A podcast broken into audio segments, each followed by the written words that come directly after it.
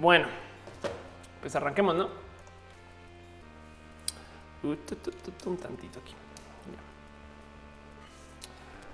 Ándale, como ven, como escuchan. Hey, banda, ¿qué tal? Sean ustedes bienvenidos a lo que antes se llamaba roja y sigue siendo roja y eh, simplemente ahora es güera. o alguna de esas cosas. Espero que se escuche bien, espero que se vea bien. La verdad es que eh, cambié de micro y estoy usando un micro aquí, pero siento que se satura cada nada y puede que me lo esté inventando. Entonces díganme ustedes cómo se escucha, cómo se ve. Voy a tratar de mantener los niveles más o menos manejables y usables. Y si no, la neta, en pleno show me vale madres, cambio el micrófono y uso otro micrófono. Dice eh, Mighty D que no hubo product placement porque acaba de mostrar un café. No, para nada, nada que ver. Eh, pero este show es un show que trata de absolutamente nada porque yo lo planeo faltando minutos. Y que si bien lo llevo escuchando y planeando y organizando en mi cabeza toda la semana, cuando me voy a sentar, faltando dos nanosegundos, cambio de parecer, se me ocurren cosas nuevas, hablo con alguien, digo no mames, esto hay que discutirlo, platicarlo, saberlo, pensarlo y pues ya se graba y se produce y se hace enteramente en mi casa este hoy, como muchas eh, noches ya pasa últimamente, ahí está nadie más y nadie menos que Noelia, arroba Noel o, sí. Este y a ver, levante la cámara un poquito para que vean. Este es el mismo depa que en el que estuve la semana pasada, solo que ya es depa. Güey. Entonces ahora ya este, ahí les dejo la hashtag mesa desorganizada con lo que hago todo. Me han preguntado mil y un veces que qué stream uso. Dice Mario Barragán que tiene lag de audio. Espero que alguien más Em, que no lo tenga nadie más, pero en cuyo caso sabes que Mario te invito a que cambies a Twitch a ver si ella se escucha bien, porque ya dicen que se ve bien. Bueno, este es mi setup, esta es mi camarita, esta es mi consola que me lo han preguntado mil y un veces de qué usas para el audio. Pues esto, eh, estos son mis boobs, pero eh, aparte de los boobs, quiero verles, mostrarles el micro. Em, y Matú todavía no está acá porque yo todavía tengo otro depa. Dejemos entonces, eh, a falta de Matú, tenemos algo más entretenido, más divertido y más interesante en la vida este que es Noelia. Em, también parte de los cariños de la vida. Pero bueno, en fin, eh, Matú eh, es que como estoy en mudanza todavía, Matú lo tengo que traer del otro departamento donde hacía los streams antes. Y les prometo que después lo que vamos a tener es a Matú y a Noelia, seguramente. Pero bueno, pero bueno, dice me hace falta su suavidad. Anda, dice Jos Pupa, tienes iPhone pecada. Sí. Ándale, Aldo de dice que se ve de pan, se ve bonito el de pan. Gracias, claro que sí. Em, dice Armando que sin Matú no hay roja. No, digamos, ¿sabes qué? Eh, no, pero miren, eh, Noelia me dibujó este gatito. Entonces, eh, ahí tienen. este es el Matú de mentiras por ahora. Dice André Quiroga que Matú está cuidando el otro, el otro de, de hecho, sabes que cuando voy allá, porque todavía tengo que traer cosas, si se fijan, Em, ahí está, están medio vacíos mis libreros todavía porque tengo la mitad allá. Entonces cuando voy digo voy al depa de Matú y esas cosas. Pero bueno, em, dice Israel López que su conexión está como medio malita. Inténtalo, eh, intenta cambiar a Twitch. Por eso también es parte porque se transmite en, dos lugares. Se transmite este show en dos lugares. Está en twitch.tv slash of course y está en este eh, youtube.com slash of course. Dice Cassandra River que Matú fue reemplazado. No fue complementado. Más bien Matú yo creo que está haciendo eh, un stream en el DEPA o algo así. Pero bueno, en fin. Em, dice Mighty D que qué cámara uso es una Sony Alpha 6000 y porque ya comenzaron a preguntar eh, la bellísima persona que está sentada ahí atrás es nadie más y nada menos que denle follow arroba noel o oh, sí. Ándale. Ay, ya está, me tuiteó y todo. Ya ven. En fin, pues eh, denle follow por si quieren interesar de por si quieren enterar de cosas súper bien bonitas y divertidas acerca de la vida de todo aquello los X-Files, porque es muy fan. Pero bueno, Alan García Roldán dice: ¿Cómo chingados le haces para sacar el video de la Sony? Pues antes de arrancarles, te muestro. Tengo esta señorita eh, que es una capturadora no, ahí ya enfocó. Es marca a ver, a ver, como que hubo, a ver qué pedo, a ver media Extreme Cap U3. Este, pero hay un chingo de, capturadoras que puedes usar y eh, lo importante es que tu cámara más bien la puedas tener como en modo de video para que puedas levantar videos sin problemas. Pero bueno, en fin, en fin, este eh, eh, a ver media, exacto. Entonces eso es la cámara, eso es el setup, eso es mi vida, eso es todo lo que ha pasado en esta semana, eh, con la excepción de que hoy tomé un curso para andar en moto. y eso lo estaré tuiteando y lo verán después. y hablaremos de otras cosas. Em, dice Alex Duro, ¿cuánto aparato para un stream? Porque también soy una intensa. Bien podría tener una webcam, un micrófono diferente y estamos, ¿no? Más bien eh, prefiero hacer esto. Y la verdad es que yo hago varios streams. Estoy aquí, estoy los martes en eh, Critical Beats hablando de videojuegos, estoy los jueves en Nerdcore. Entonces también me gusta, quiero que se vea bien, que sea fluido, que sea 60 marcos en Full HD eh, y esas cosas. No me, no me odien. Pero bueno, em, este André Quiroga dice que quiere una clase de física. Hoy más bien vamos a hablar un poquito de eh, un tema que me súper llamó la atención y es culpa de Noelia también. Qué bueno que Noelia está acá para poderla culpar en vivo, pero es que de repente llega a mi casa y me dice, oye, eh, yo le dije, yo quiero ver Blade Runner y ella me dijo, sí, no hay broncas. Tengo Blade Runner y yo así de qué que como que tienes Blade Runner. Pues sí, la niña posee el Blu-ray este, y nos sentamos y ayer hicimos esta labor de ver Blade Runner eh, la vieja que ya tiene 30 y qué, un 32 años, 30, eh, ok, ya tiene 30 años, ah, claro, porque 30 años y luego la, la de ahorita y vimos luego la que está en el cine. Em, y justo Memo dice, tengo la misma, exacto, sí, total. Em, este, y, nos sentamos a verlas. Eh, Blade Runner es una peli sumamente compleja. porque hace algo que hoy en día muchas personas, bueno, a nivel como de más bien muchas personas, a nivel de muchas películas no se trabaja mucho. Em, donde es que básicamente te deja con ganas. Entiéndase, la peli está incompleta a propósito y es que así debería de ser porque hay un chingo de historias que no necesitan expandir y crecer y cerrar y atar y, demás. Es una peli que cuenta una cantidad de cosas en literal subtexto. Es una, es una peli que te cuenta una cantidad de historias también dentro de cómo tú las vas a interpretar. Y para las personas que no lo saben, es más, creo que tengo, vamos a ver si tengo por aquí este, imágenes de Blade Runner, sí o no. Vamos a buscar literal Blade Runner este, eh, em, pero bueno, Blade Runner es una peli em, que trata de acerca de esto es una historia revieja además, pero bueno, es una peli de justo futuro distópico.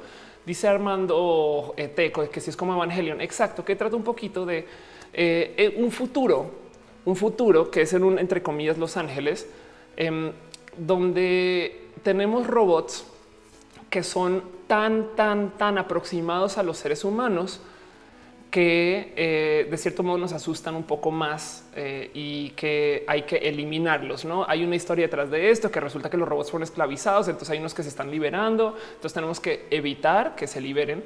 Y eh, la peli sigue a este personaje que se llama Deckard, que es este, que es Harrison Ford como un detective slash policía slash investigador como medio freelancero para que al final de la peli, y no me odien por el spoiler, resulta que el güey es replicant. Si no la han visto, véanla. Eh, este, y el cuento es el siguiente. Em, si no saben lo que es replicant, qué chingón, este, porque a lo mejor y no se la spoileré tanto. Pero el cuento es la peli. Quiero, quiero presentar esto primero así, porque la peli trata acerca de cómo eh, perseguimos a aquellos que consideramos diferentes y cómo lidiamos con la diversidad, porque si bien nosotros ahorita estamos lidiando con personas que están modificando su cuerpo de tal modo que es por eso justo y me identifico tanto con esta peli que técnicamente estamos tratando de trascender la humanidad. También hay una cantidad de, digamos, de eh, unidades de conocimiento que se están organizando porque nosotros mismos las organizamos o porque se propicia, como puede ser, por ejemplo, un sistema computacional que cuando desarrolle tal nivel de cohesión de conocimiento, en últimas podría capaz y tener una entre comillas conciencia. Estamos hablando de inteligencias artificiales, porque es que ¿qué es una inteligencia artificial? Si nosotros somos fácilmente eh, confundidos con el conocimiento que nos están dando este, em, las estupideces naturales de otros seres humanos, no el opuesto a la inteligencia artificial.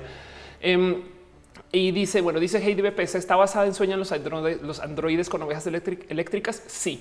Em, dice este meme grosero que ya que sí ya saludó. Hola. Eh, dice ah, que el videojuego Blade Runner también es una joya. Recomiendo todo chingón. Exacto. Y de Mighty D dice depende del code que veas. Exacto. Y lo que pasó con Blade Runner y justo el motivo por el cual existe esta colección y pues hay un chingo em, es porque hay, eh, creo que por lo menos es más acá atrás dice hay el Final Cut, eh, lo que se mostró en el 82, Original Theatrical Cut. Luego está el, lo que se mostró en el internacional. Luego está lo que mostró el director. les recomiendo que vean lo que, lo que decidió mostrar el director que se publicó en el 90 y aquí dice 92, creo 91. Em, porque en su momento cambian el final para esconderte esto que les dije acerca de si el personaje Harrison Ford es o no es un robot. ¿Y qué importa si hoy en día sabemos, o sea, cómo sigue la historia de hoy, pues se agarra desde lo que dijo el director. Pero es que el cuento es este. La peli está estructurada de tal modo que es toda la pinche peli estás pensando, ay, pero si es robot, no es robot, esto va a funcionar, no va a funcionar. Em, esta persona está haciendo estas cosas y estas decisiones para que al final de cierto modo me llegamos, lleguemos un poquito a la conclusión de qué importa si es robot o no. Y justo el tema es eh, lo que realmente lo te quiere presentar una peli como Blade Runner es de qué sirve sentarse a calcular si una persona tiene que cumplir con los 19 o 20 o 30 o 50 pasos o ítems palomillables para que sea algo. Si igual con que cumpla dos, igual ya habrá quien le dice, ah, pues sí lo es, no? El tema es que hay gente que le va a pedir 10 mil requisitos a alguien para que se le considere humano y a alguien que le va a pedir uno. Eso es mi vida, güey, porque yo me la paso todo el día tratando de ver con cuántas cosas, eh, quizás yo ya estoy más relax con esto, pero pues la vida de una mujer trans es te la pasas tratando de ver con cuántas cosas quieres cumplir antes de que alguien te dé el respeto como vieja. Y para algunos, con que tengas cabello largo ya eres vieja o con que se lo pidas ya eres vieja. Y para otros tienes que cumplir con hasta cirugías y cambios y no sé qué. Y habrá gente que dice hasta que no nazcas mujer no serás mujer. Em, entonces, eh, a mí me, llega así al corazón este tipo de, como de posicionamientos de ese salto de fe que hacemos nosotros mentalmente para otorgarle eh, un valor este, eh, de algún descriptivo a cualquier cosa, ¿no? Porque en últimas yo no estoy verificando átomo por átomo que mi teléfono sea un teléfono, pero pues yo confío en que esta agrupación de conocimientos que tengo acerca de qué es un teléfono y eso que eso también va cambiando, cuando lo tengo en la mano digo, así ah, eso parece, ¿no? Em, dice eh, Brenda Valderas, con eso recuerdo el caso de los de la Lady Tacos de Canasta. Ay, de acuerdo, ya sé.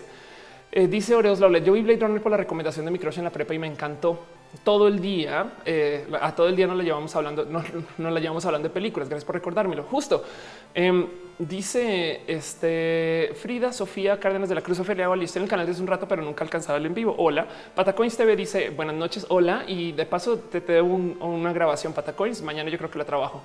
Em, dice Facundo Vega, no me deja donar. Este no es, es neta abajo el botoncito que tiene el dinero, esas cosas. Igual y eh, si quieres hacerlo desde Twitch en twitch.tv slash of course, lo agradecería. Y si no, tranqui, no pasa nada. Los, donativos son este, muy bienvenidos, pero pues no son evidentemente requisito para absolutamente nada. Los abrazos son gratis. Dice hay gente suscrita y les debo mi corazón también por eso. Pero de nuevo, no, no, no que eh, sigamos con el contenido. Em, dice André Quiroga, ¿cuál es el caso de Lady Tacos de Canasta? Hay una chica que trans que vende canastas, eh, tacos de canasta en la Ciudad de México y está muy divertido. Se volvió un meme porque este eh, pues grita con una voz muy, muy de vato, pero pues va arreglada, se presenta muy bien y comienza a vender tacos, no? Entonces es muy divertido ver esta como em, diferencia entre lo que ves y lo que sale de su voz. Y, yo creo que abusa un poco de eso hasta que me la discriminaron hace unos días y fue como tema en Twitter. Si quieres, búscalo y demás. Dice Alfonso, esa receta es bien naca, pero es chistosa. un poco sí. ¿eh? Este, em, eh, pero bueno, el caso, el caso. Eh, Dice Noctecuro que se ve bonito el depa. Gracias. Dice Varón Blade Runner le copió a Ghost in the Shell. no, al revés, justo Em, lo que presenta Blade Runner, primero que todo, tiene que entender que es una peli tan vieja que Blade Runner es súper innovadora con una cantidad como de procesos de cómo se cuentan varias historias de lo que está pasando en el futuro. Yo soy muy fan de Star Trek, ya lo saben, pero parte del motivo por el cual me gusta Star Trek es porque es una serie que trata acerca de si los humanos llegan al futuro con éxito. Eso es bien pinches raro, güey. Todo el mundo quiere destrozar el futuro, güey. Es como eh, eh, en una época como eso de los 2000, de repente todo el mundo hacía películas en Nueva York y explotaba Nueva York hasta que alguien decidió aventarle aviones a las Torres Gemelas y se calmaron con eso. Pero eh, es, ridículo ver cómo nadie y además las nuevas Star Trek ahora sí destrozan el futuro. Y es de no mames, güey. Em, no podemos ser positivistas con esto, pero todo comienza justo con esta como estética de Blade Runner que te muestra un futuro súper chingón desmadrado, no como que filosóficamente desmadrado, moralmente desmadrado, con una cantidad de preguntas muy complejas acerca de güey, si vamos a poder controlar la creación de humanos, eh, entonces qué significa esto para nosotros y qué es la especie humana? Porque es que les va. La creación de tecnología lo vemos como algo artificial y sintético, pero ¿qué es artificial si consideramos que nosotros somos procesos naturales también y por consecuencia a lo mejor nuestra capacidad de creación está atada a lo que la naturaleza nos da. Por ende, en qué momento hacer un edificio es artificial y que una hormiga construya un hormiguero este, es natural. Pero, pero para nosotros es un tantito más profundo porque nuestra misma tecnología nos remodifica el cuerpo con el pasar del tiempo, porque nuestro cuerpo, por medio de cómo vamos entregando genética, también es un poquito morfológico. Entonces, hoy en día vivimos con este problema dental que es una cosa que se llama caries. Y las caries suceden porque nuestros huesos y los dientes están construidos de tal forma que son óptimos para procesar un tipo de comida con una forma, con un estándar y no están hechos para la cantidad de ingreso eh, de, como de nutrientes que tenemos de hoy. Pero ¿por qué tenemos nutrientes tan chingones a nuestra disposición? Pues güey, porque tenemos una cantidad de inventos en transporte, en agricultura, en generación de sintéticos, entre comillas, o bueno, de, comida como que muy densa y muy procesada. Em, y ni siquiera es algo muy eh, de ahorita. Esto comienza a suceder cuando desarrollamos una tecnología en específico que no es eh, nativa Em, para nuestra especie, que es algo que se podría explicar como el estómago externo o también lo conocemos como cocinar. No, en vez de esperar a que nuestro estómago digiera las cosas adentro, lo vamos pre preparando afuera y luego lo consumimos. Y nuestro cuerpo hasta que hasta nos aplaude un poquito de güey, qué chingón, gracias por calentar esto. Eh, me gusta más que esté caliente, no? Porque entonces ahora ya está como muy cerca a la temperatura enzimática a la que la puedo digerir en vez de comértelo frío, que luego tu cuerpo tenga que gastar energía en calentarlo y después digerirlo. Y eh, de cierto modo, eso nos permite ingerir comida de modos para los cuales nuestros huesos no estaban hechos. Y por eso, por eso, los dientes comienzan, los dientes no se han desarrollado a la, velocidad suficiente para poder procesar este como cambio en nuestro patrón de consumo de, todo lo que ingerimos y están sufriendo por eso. Tenemos una cantidad de huesos vestigio, tenemos una cantidad de cosas que no eh, han ido este, eh, como que tomando forma ya que cambiamos nuestros modos de vivir. Entonces, la verdad es que hemos vivido muy poquito de esta vida moderna pero lentamente nos vamos ajustando como que así como nosotros modificamos a los perros y a los gatos para que se vayan domesticando, también nosotros nos vamos autodomesticando nuestro nuevo estilo de vida. Y eso es gracias a que tenemos nueva tecnología. Ok, entonces, si lo piensan de cierto modo, nosotros hacemos algo de tecnología por medio de nuestro uso artificial, modificamos el método de vida de sociedad, lo adoptamos y eso luego nos modifica a nosotros. ¿Cómo no es eso un proceso? Este, de eh, modificación de nuestro propio proceso genético.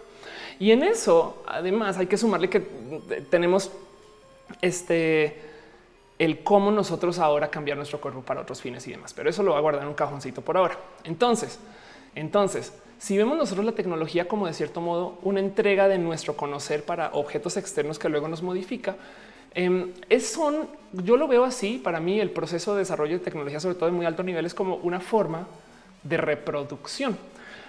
Y un chiste muy como trillado y quemado entre programadores, ¿no? Que siempre decían eh, la vida me sería mucho más fácil si tuviera el código fuente, ¿no?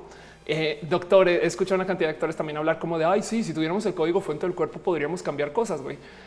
Pues el tratar de crear autómatas y robots, que de paso básicamente lo que, lo que conocemos por un robot es una persona esclava. Em, una computadora que hace lo que tú le digas y que no tiene opinión sobre eso. Pero cuando si nosotros tratamos de crear una copia del ser humano, en últimas, en últimas, esto de hacer un replicante, un robot como en Blade Runner, una persona que cumple con todos los requisitos, que sangra, que llora, que se emociona este, y que vive como ser humano y que tiene que comer y que tiene que dormir Em, y que comparte esta sociedad con nosotros, si pudiéramos crear ese tipo de persona, de cierto modo lo que estamos haciendo es un ser humano de código abierto. Bueno, por lo menos un ser humano con el código conocido, porque no tiene que ser abierto, es propietario, le pertenece a una empresa Tyrell. Pero en este caso, eh, también vivimos como esta situación de ok, y entonces si, si podemos conocer exactamente qué hay dentro del humano, pues a lo mejor lo podemos cambiar. Como no tenemos esa posibilidad y la tecnología para hacer este tipo de desarrollo de órganos desde cero, pues lo que hacen los doctores y lo que vienen haciendo desde hace cientos de años es, ah, pues vamos a ver cómo funcionan los, doctores, los, los órganos que ya tenemos. Es como hacer, es como tratar de descifrar a fuerza bruta cómo funcionamos por dentro y nos ha ido re bien. Renata Altamirano está en el chat. Un besito. Gracias por pasar. Este dice David Ábalos cuando Guadalajara falta. Dice Memo Tablo eh, H. Exacto. Dice Mario Barragán es la peli del hombre bicentenario. Exacto. Em, y dice Elioshi que hagamos videos juntos. Deberíamos, no? La neta, sí. Eh, Alcoris dice: Oli, Oli, Alcoris, ¿cómo vas? Y verdad que estás suscrito. Qué bonito. Que Rang 1585 dice: Yo soy la idea que quizás en unos 20 años la transhumanización será algo común. Ahora es posible gracias a cosas como la prótesis conectadas a los nervios.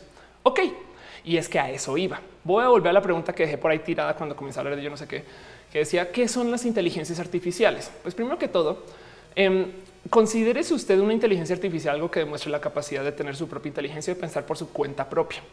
El problema es que lo que consideramos hoy una inteligencia artificial este, eh, es algo que hace 20 años era completamente inconcebible y lo que hoy es una computadora normal es algo que hace 20 años hubiera sido una inteligencia artificial.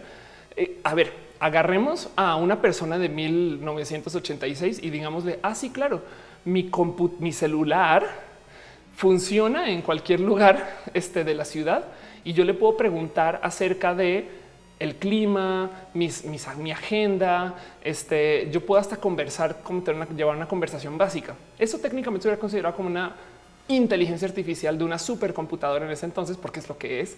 Em, solo que a medida que vamos aprendiendo, cómo funciona, ya no lo consideramos inteligente. Y ese es justo el problema del proceso de creación de inteligencias artificiales. Si tú sabes exactamente cómo está pensando alguien, entonces su proceso se vuelve determinístico. ¿Y qué quiere decir eso? Si yo sé cómo está decidiendo una computadora, pues ya no le va a tener respeto a que está siendo inteligente, sino decir, ah, güey, a huevo Siri sabe eso, pues no porque está pensando, sino porque está procesando usando un sistema de decisiones de, eh, eh, árbol de algoritmos de no sé qué, lo y pues, pues con eso dio con la solución. Lo cual es sumamente riesgoso porque si nosotros un día entendemos bien cómo funciona el cerebro, podemos comenzar a descontar de inteligentes nuestra capacidad de actuar. Y eso es más o menos lo que pasa cuando comienzas tú a nombrar eh, un buen de fenómenos de cosas que pasan en tu cabeza. No de repente dices, ah, pues claramente no es que esté loquito, lo que o no es que esté pensando, o no es que sea genio, es que tiene una condición que ya sabemos que funciona así, así, así. Entonces, en que tú entiendes cómo son las cosas, está hay un proceso que es enteramente determinístico y sabes que así va a ser. Lo mismo con las inteligencias artificiales. Si tú ya sabes exactamente cómo está decidiendo, ya no lo consideras inteligente. Entonces, lo único que va a crear que nosotros le demos un espacio inteligente a una computadora es cuando ya no podamos entender cómo está pensando. Y hay dos, hay dos caminos para llegar a eso. El primero es que ellas solitas se comiencen a hacer su propio proceso.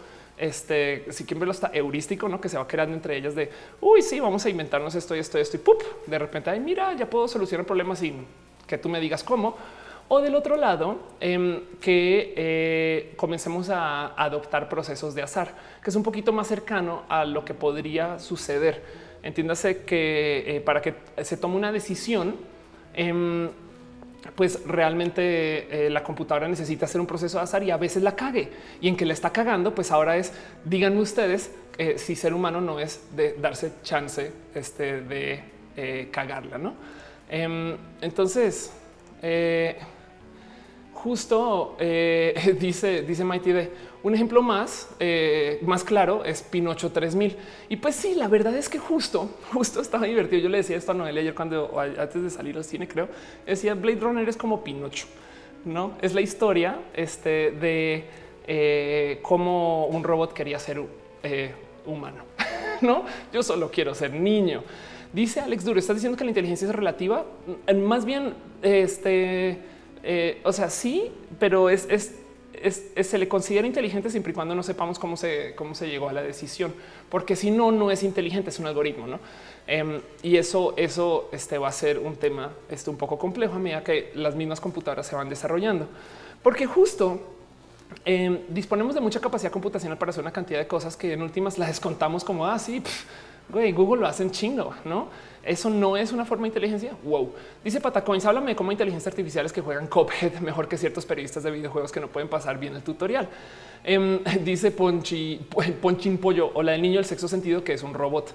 Sí, justo. Entonces, el tema es ahorita la ciencia para desarrollar inteligencias artificiales, de hecho, em, existe hace por lo menos unos 40 años. ¿Qué estamos usando ahorita? Este em, eh, eh, una suerte de aprendizaje que es por medio de crear como árboles de decisiones inmensamente masivos, pero que implican que la computadora tiene que aprender por medio de observación. Se llaman redes neuronales y es un proceso este, no solo explícito a la computación, pero pues que las computadoras lo pueden procesar muy bien porque tienen capacidad de guardar tablas inmensas de decisiones que se tomaron antes por otras personas y luego las compus se refieren a esas tablas y dicen, ah, ok, yo este para eh, salir del departamento voy a un momento cheque dice ah ok hay 29 personas salieron de este departamento usando la puerta usaré la puerta no la ventana no versus no sé seis que usaron la ventana y ya no viven pero bueno el caso es las computadoras deciden basadas en sus experiencias pasadas. Entonces, una de las cosas, eh, por eso eh, tenemos a una cantidad de empresas que están dedicadas querernos eh, adiestrar de cierto modo o que nos usan para querer adiestrar eh, computadoras de inteligencia artificial. Esto es una serie como de proyectos que levantó Google. Esto, esto se publicó en 2017 y son experimentos que están que se están haciendo con Google AI, no como que bueno, Quick Draw lo más difícil para las computadoras ahorita es tratar de inferir. De hecho, las más difíciles para cualquier computadora es inferir justo. Es decidir, uy, pues si esto es una bola y esto es un cuadrado, a lo mejor eso es un rostro. No mames, güey, ¿dónde piensas que es un rostro? Pues es que ya me enseñaron que bola y rostro juntos, bola y cuadrado juntos pueden ser rostro.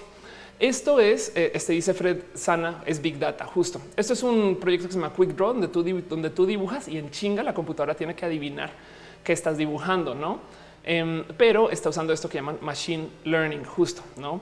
Em, Think Translator es otro proyecto muy bonito donde ya ni siquiera son dibujos, sino son imágenes y él trata de descifrar qué es. Es que entiendan que lo que estamos, estamos enseñándole a la computadora cómo interpretar imágenes para que sepa qué se está mostrando. Lo mismo Giorgio Cam, este hey, duetes para música y demás. Pero esto por qué importa? Porque, por ejemplo, este es un proyecto que, que vean, esto es viejísimo. Eso es del 2010, se llama WordLens. Yo de hecho vi un poquito cómo comenzó el desarrollo de esto, porque fue aquí en México, no por un mexicano, sino por una persona que vino un proyecto muy bonito que comenzó César Salazar, para los que lo conocen, em, que este, vino a desarrollar WordLens. Esto es viejísimo y ahora ya es Google Translate, pero para que entiendan, prefiero mostrarles el viejo que se hizo en el 2010. Lo que hace WordLens es agarra una imagen, reconoce el texto, y luego eh, en, la misma imagen sobrepuesta dentro de la cámara te lo, te lo traduce, ¿no? Entonces imagínense cuántas cosas están pasando eh, dentro de la computadora. Estamos escaneando una imagen, si estamos haciendo análisis píxel por píxel para descifrar qué es una letra y qué no es una letra. Y luego, ya que tenemos una como construcción de todo el texto generado a partir de píxeles con píxeles en tiempo real en vivo, este, usando el celular, te voy a pintar encima, encima de la misma, eh, del mismo espacio donde está el texto, em, texto en otro idioma. No hay muchas cosas que este, se rompen con este proceso. Y de nuevo, esto me ha mejorado un chingo porque tienen que entender que esto se hizo en el 2010. No em, una de las cosas que, que se rompe eh, con WordLens es por más que quieras hay mucho que viene detrás del idioma y esto es un tema como entero para otro video, pero que está, está totalmente atado a tener contexto de haber vivido en el proceso de la generación de ese mismo idioma. Entonces es como nosotros aprendimos a hablar mucho de lo que hay detrás y el por qué, por ejemplo, el albur es muy complejo para algunos, em, el por qué eh, entender como eh, temas muy sutiles hasta en poesía también puede ser difícil para otros, es porque eh, de, de, lo que viene a ser el idioma mucho de la, mucha de la construcción del idioma viene de tener ese contexto de haber vivido en el espacio y en el espacio, o en el lugar. Perdón, este, me tomé demasiado café hoy, creo. Y entonces consideren ustedes que aprender a hablar idiomas a veces puede ser como estos juegos de cartas que por más que te los expliquen en orden, la verdad es que tienes que jugar el juego para entender por dónde van las cosas, no? Y eso es porque parte del, parte del proceso de recibir y procesar lo que estás eh, eh, recibiendo a nivel de palabras tiene que ver con el contexto con el que lo has recibido antes. Y así es como, por ejemplo, aprendes a alburear. Em, dice Lina León, el idioma siempre se aprende empíricamente. Exacto, sí, total. Dice Armado de Café, ojalá fuera perico, no, no, no, no soy tan pudiente. Dice Pikachu Retro Gamer o la OFE, dice Enrique Estrada, el sarcasmo. Exacto, sí, total. Entonces eh, hay un problema muy cabrón con los traductores universales que va a venir pronto y se va a solucionar con este tipo de inteligencia artificial es donde necesitamos enseñar a las computadoras a aprender lenguajes como nosotros. Y para eso entonces vamos a tener que hablar mucho con ellas y luego eventualmente las computadoras van a tener que desarrollar su propia, sus propias como tablas de comunicación, porque habrá cosas que no significan lo que tú le estás tratando de decir. Dice Enrique Estrada, eso es en lenguaje natural. Exacto. Em, dice Alcoris, la novia Siri de Joe es la nueva Blade Runner que engaña al personaje y al espectador hasta que sale el comercial. Ella aprende y te dice lo que quieres escuchar y es como damn. Sí, justo en Blade Runner, en la nueva Blade Runner, una cantidad de momentos muy bonitos que eh, lidian también con la psicología de lo que le asignamos este, a las computadoras. Voy a spoilerar una cosa muy rápido. Hay una escena muy bonita en Blade Runner donde una inteligencia artificial que está creada a base de los gustos de otra inteligencia artificial, entiéndase el personaje protagonista, em, este, se adueña del cuerpo de un robot para poder tener sexo este, con, con el protagonista, ¿no? Y es una situación que honestamente a mí me eh, explota los sesos pensando que estamos viendo tres expresiones diferentes de la misma persona porque si bien es esa persona que está creada a base de la identidad de otras, que está luego creando un, una novia holograma, quien ella por sus huevos decidió quererse acostar con él otra vez. En fin, eso me parece espectacular y son cosas que se investigan este, dentro, de, dentro de la nueva Blade Runner. Mucha gente eh, leyendo un poquito de lo que hay. Eh, mucha gente creo que saltó a pensar que Blade Runner es una peli un poquito más básica que eso, sin entender que lo que estamos viendo es aspectos de qué es la inteligencia artificial y cómo este, se relacionan con el ser humano. Porque el problema, si bien el problema en la, primera Blade Runner era eso no es un robot y la respuesta del director es qué importa si es tan cercano al ser humano, qué importa que sea un robot o no.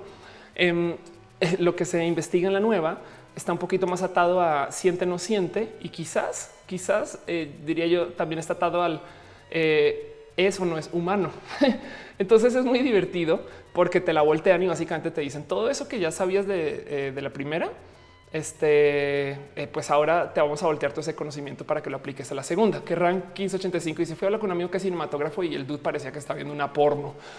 Pues sí, un poco. Em, dice Rusty Arti, Google creó una, eh, como Google creó una plataforma para enseñar un poco cómo funciona la inteligencia artificial en la actualidad y que se llama Teachable Machine with Google. La página lleva ese mismo nombre. Va, perfecto.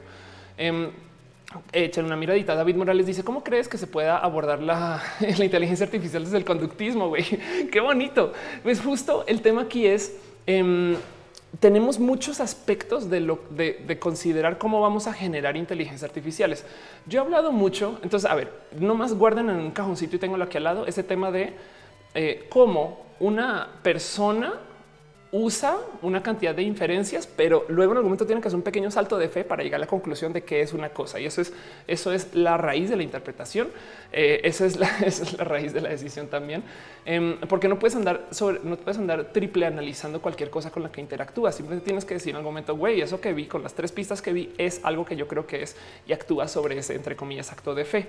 Em, lo mismo para poderle otorgar valor de respeto a alguien o a una persona. Y entonces vamos a tener que lidiar con esta situación de, pues tenemos computación, que la computación, y espero esto, esto ojalá les sirva para pensar algo si algún día tienen que escribir ciencia ficción, leer, analizar o pensar el rubro de lo que es eh, la computación moderna, em, no es más sin una excusa para poder decir nosotros tenemos control sobre nuestra propia creación.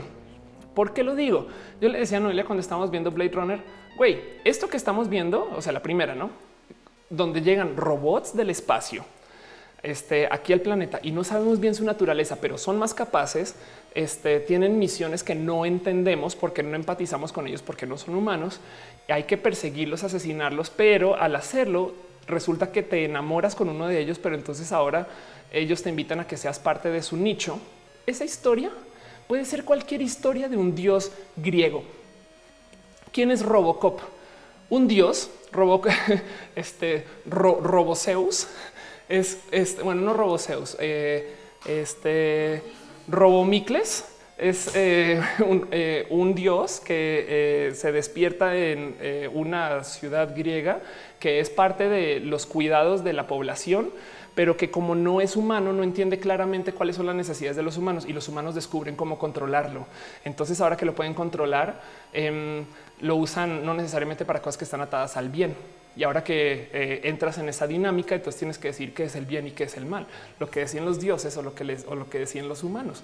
No está muy cabrón eso. La única diferencia es que empatizamos mucho con las historias de robots porque tenemos este chaquetazo mental de güey, pues los creamos nosotros. Entonces ahora lo que estamos viendo de cierto modo es dilemas de dioses por medio de esta posición de, pero además los podemos crear.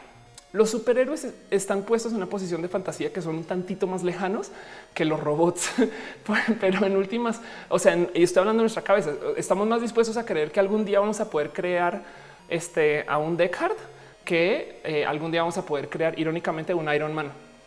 Este, pero la verdad es que es básicamente un poco lo mismo las historias de superhéroes también son historias de dioses, personas que tienen capacidades diferentes, que además son superiores, que además no podemos detener y que justo que creen actúan por su propia voluntad. Entonces, ¿cómo vamos a hacer para lidiar con estos que están actuando por su propio gusto? Pues bueno, pues vamos a tener que hacer leyes para este, vernos con eso, ¿no? Y por consecuencia podemos entonces aterrizar Civil War a quizás un debate acerca de alguna epopeya épica acerca de cómo los dioses tienen su propia voluntad. ¿Hace sentido? Em, dice David Ábalos, Siri se la pela Jarvis a huevo. Dice Alcoris, un robot cazando robots rebeldes malvados. Ándale. Dice Alcoris, plot twist, Mega Man es un Blade Runner. No, ¿sabes qué? El plot twist es que eh, ¿alguna vez te has, sentado a pensar cuál es el real fin de Mega Man? El fin de Mega Man sucede en Mega Man creo que 5 de Game Boy, donde él es ahora un robot de Dr. Wily que viaja al pasado para asesinar al Mega Man este, original, o sea, al Mega Man más joven y está muy cagado porque eso quiere decir que la persona que asesina a Mega Man es Mega Man, porque pues si no, no puedes pasar el juego. Y de hecho, si lo piensas y lo buscas, eh, o sea, si las dos, dos segundos de, pensar, en eh, Wiley básicamente lo que está haciendo es él está tratando de liberar robots esclavos que están puestos a trabajar. No los primeros, todos los robots de Mega Man son robots de trabajo, por eso tienen cascos y no sé qué. Entonces Wiley los quiere liberar y los quiere liberar porque la persona que los puso a trabajar fue el doctor, este, este doctor Light. Y justo, justo, eh, como Doctor Light se queda sin sus robots esclavizados, entonces él logra conseguir que uno más vaya a asesinar a sus hermanos, porque Mega Man está asesinando a sus hermanos cuando asesina a los otros. Y por consecuencia, Wily siempre lo ve como este robot que más o menos eh, tenemos que eliminar a toda costa. Pero Protoman dice: Yo me voy a encargar de ir a buscar a mi hermano y decirle, güey, bájale, bájale de pedo, que ten en cuenta que estamos liberando esclavos. Entonces, lo más bonito de todo Mega Man es que Mega Man siempre fue el malo y tú juegas desde, la posición del, antihéroe que al final se da cuenta que fue el antihéroe y viaja al pasado a tratar de asesinarse. Y como es trágico, Mega Man joven asesina este, al modificado por Wily y no la logra. Y ese es el final de Mega Man. Pero bueno, este dice Carlino que se ha visto la de las zorritas caseras 3. dice Dios pupa, perdón por cambiar el tema, pero recomiéndame algo para que no me den migrañas tan seguido. Me han dicho que fue marihuana. ¿Qué tipo de migrañas te dan? Este depende de la, neta, qué complejo. Bueno, este dice Helios, ¿y dónde está caro? Es una buena pregunta. Ándale, dice que Rank quiso 85 malditos japoneses. ok, pues sí. Dice Barón Javier, parece la historia de Mighty Number 9 un poco. Em, dice, eh, ¿sabes que ellos eh, escribe por Twitter y hablamos de esas migrañas si quieres despuesito. Eh, dice Eridani, si una persona se enamora de una inteligencia artificial, este sería lo mismo que enamorarse de una caricatura. Pues es que justo este es el tema. Y si esa caricatura tiene sentimientos y si esa caricatura este, tiene eh, eh, la capacidad de cagarla y vive e interactúa como ser humano, en últimas, qué tan caricatura es o visto al otro lado, qué tan, eh, qué tan fácil es para nosotros caricaturizarnos. Me explico. Em, la verdad es que el otro día vi un experimento, ahorita lo busco, de uso de inteligencia artificiales donde tenías gente que le estaba entregando a la computadora lo único que las computadoras de hoy no pueden hacer, que es tener libre albedrío. Me explico. Em, como nosotros no entendemos cómo funciona nuestro cerebro, se considera que todo lo que está pasando adentro no es determinístico no sabemos. Capaz es que simplemente es tan complejo que no tenemos cómo simularlo, que por consecuencia no podemos entender este, exactamente cómo se va a comportar. Pero y tampoco entendemos los procesos de, ni de grabado ni de recolección de memorias, estas cosas. ¿no? Aunque, aunque eh, hay un buen eh, de, buena reproducción de cosas que estamos viendo eh, a nivel cerebral. Entiéndase que pones, usas sondas em, y lo que estás viendo dentro de tu cabeza lo ves como puedes ver como si estás pensando en un barco medio podrías dibujar un barco en la pantalla, pero bueno, eso es a base de sensores que al cerebro. Em, pero este el, tema ahí es, dice Oreos Lolets y si mi waifu me ama también. Entonces ahí pasa una wild Noelia. Em, entonces, este el tema con, cómo nosotros eh, sentimos y pensamos que, que están pasando cosas de adentro, pues es que se le considera inteligente. Bueno, estas personas le entregan su capacidad de decisión a las computadoras. Entonces, la compu decide todo, pero cuando tiene una cosa que puede que necesite o se beneficie de tener libre albedrío, le pregunta al humano, pero el resto del humano hace exactamente todo lo que dice la compu. O sea, si, si la compu le dice párate, se para, si camina, camina. ¿Me explico? Tú te vuelves un dron para la computadora. Es al revés. Em, dice Pikachu Retro Game. No sé si Blade Runner es competencia Yo Robot. Ojo, no, porque Yo Robot es un acercamiento diferente hacia el de dónde viene la inteligencia.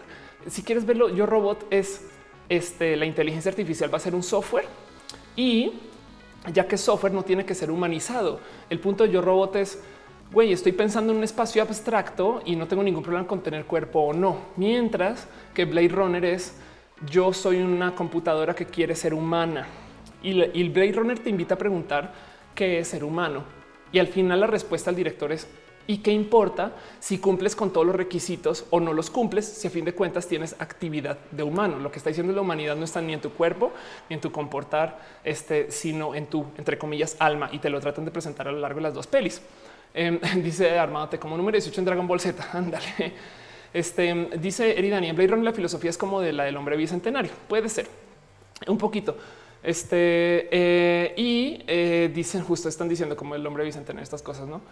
Dice ah, que, la mejor waifu es Saber. Ándale.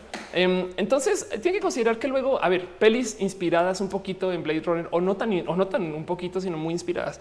Este Terminator, no eh, la peli de donde las computadoras se vuelven humanas y entonces por consecuencia tienen apariencia humana y demás.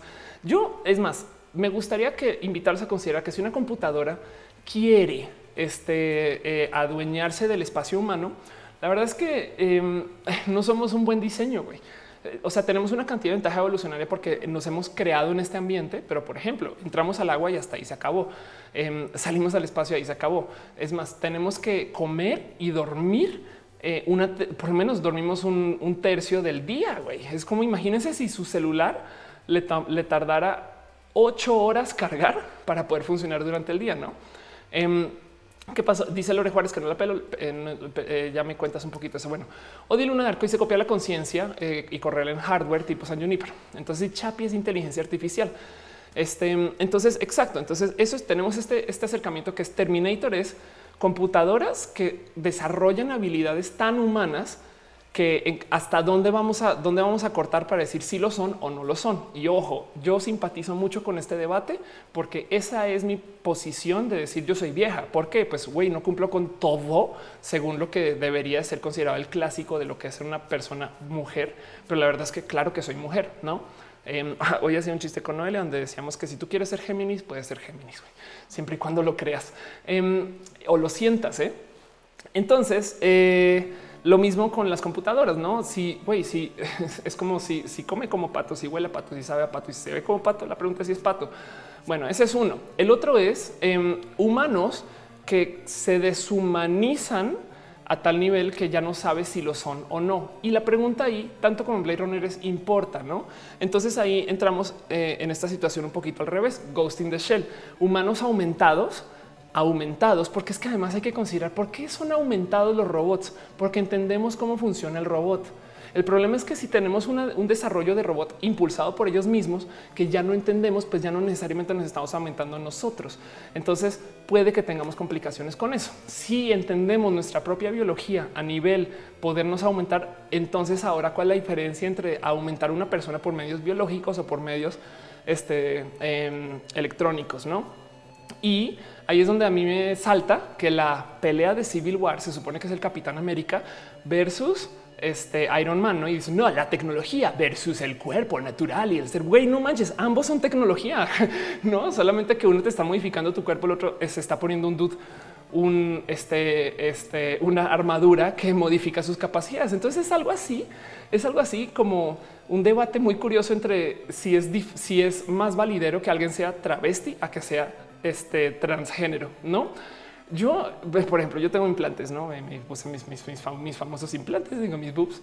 Y cuando antes de tener mis implantes, yo tenía explantes, que son este, básicamente eh, como bloques de gel que tienes afuera entre el bra y tu piel. Y lo que yo le dije a mi doctor en su momento es pónmelos debajo de la piel, ya que estén debajo de la piel son míos, ya que están encima no lo son. Y entonces, por consecuencia, cambia el significante entero de si tengo o no tengo boobs, solamente por si están encima o debajo de la piel. Y eso me parece una, me, voló los en su momento, pues es lo mismo pensar que em, si Iron Man, Iron Man tiene el Capitán América puesto afuera, el Capitán América tiene todas sus capacidades puestas adentro. Em, dice Jesús Vara González igual. Ah, no manches. Ok, perdón. Este es para blog. Em, bueno, dice eh, Patacoins, ni automata es bellísimo. Un robot llega a la conclusión de que el amor es lo máximo del ser humano. Este otro que la guerra y otro que la muerte. Claro. Y entonces, no, para la gente que no entendió la nueva Blade Runner, los dejo a considerar que justo la misión del protagonista es qué necesito yo para ser humano. Pero lo cabrón es que la persona que decide si él es humano o no ya no es la humanidad, es él mismo. Em, e, y, lo toma en contra de una recomendación que le hace otro replicant antes en la película. Entonces él mismo es quien decide si él es humano o no. Wow, pum. Este dice Armado que si el Iron Man está dentro del capitán. No, bueno, pues más técnicamente, no dice Cody 346. De hecho, en Civil War, Reed Richards hizo un clon de Thor, mitad cyborg, mitad biológico. Ahí ves. Bueno, entonces eso es otro acercamiento. Humanos que literal se reemplazan todos, no? Em, y eso es Ghost in the Shell.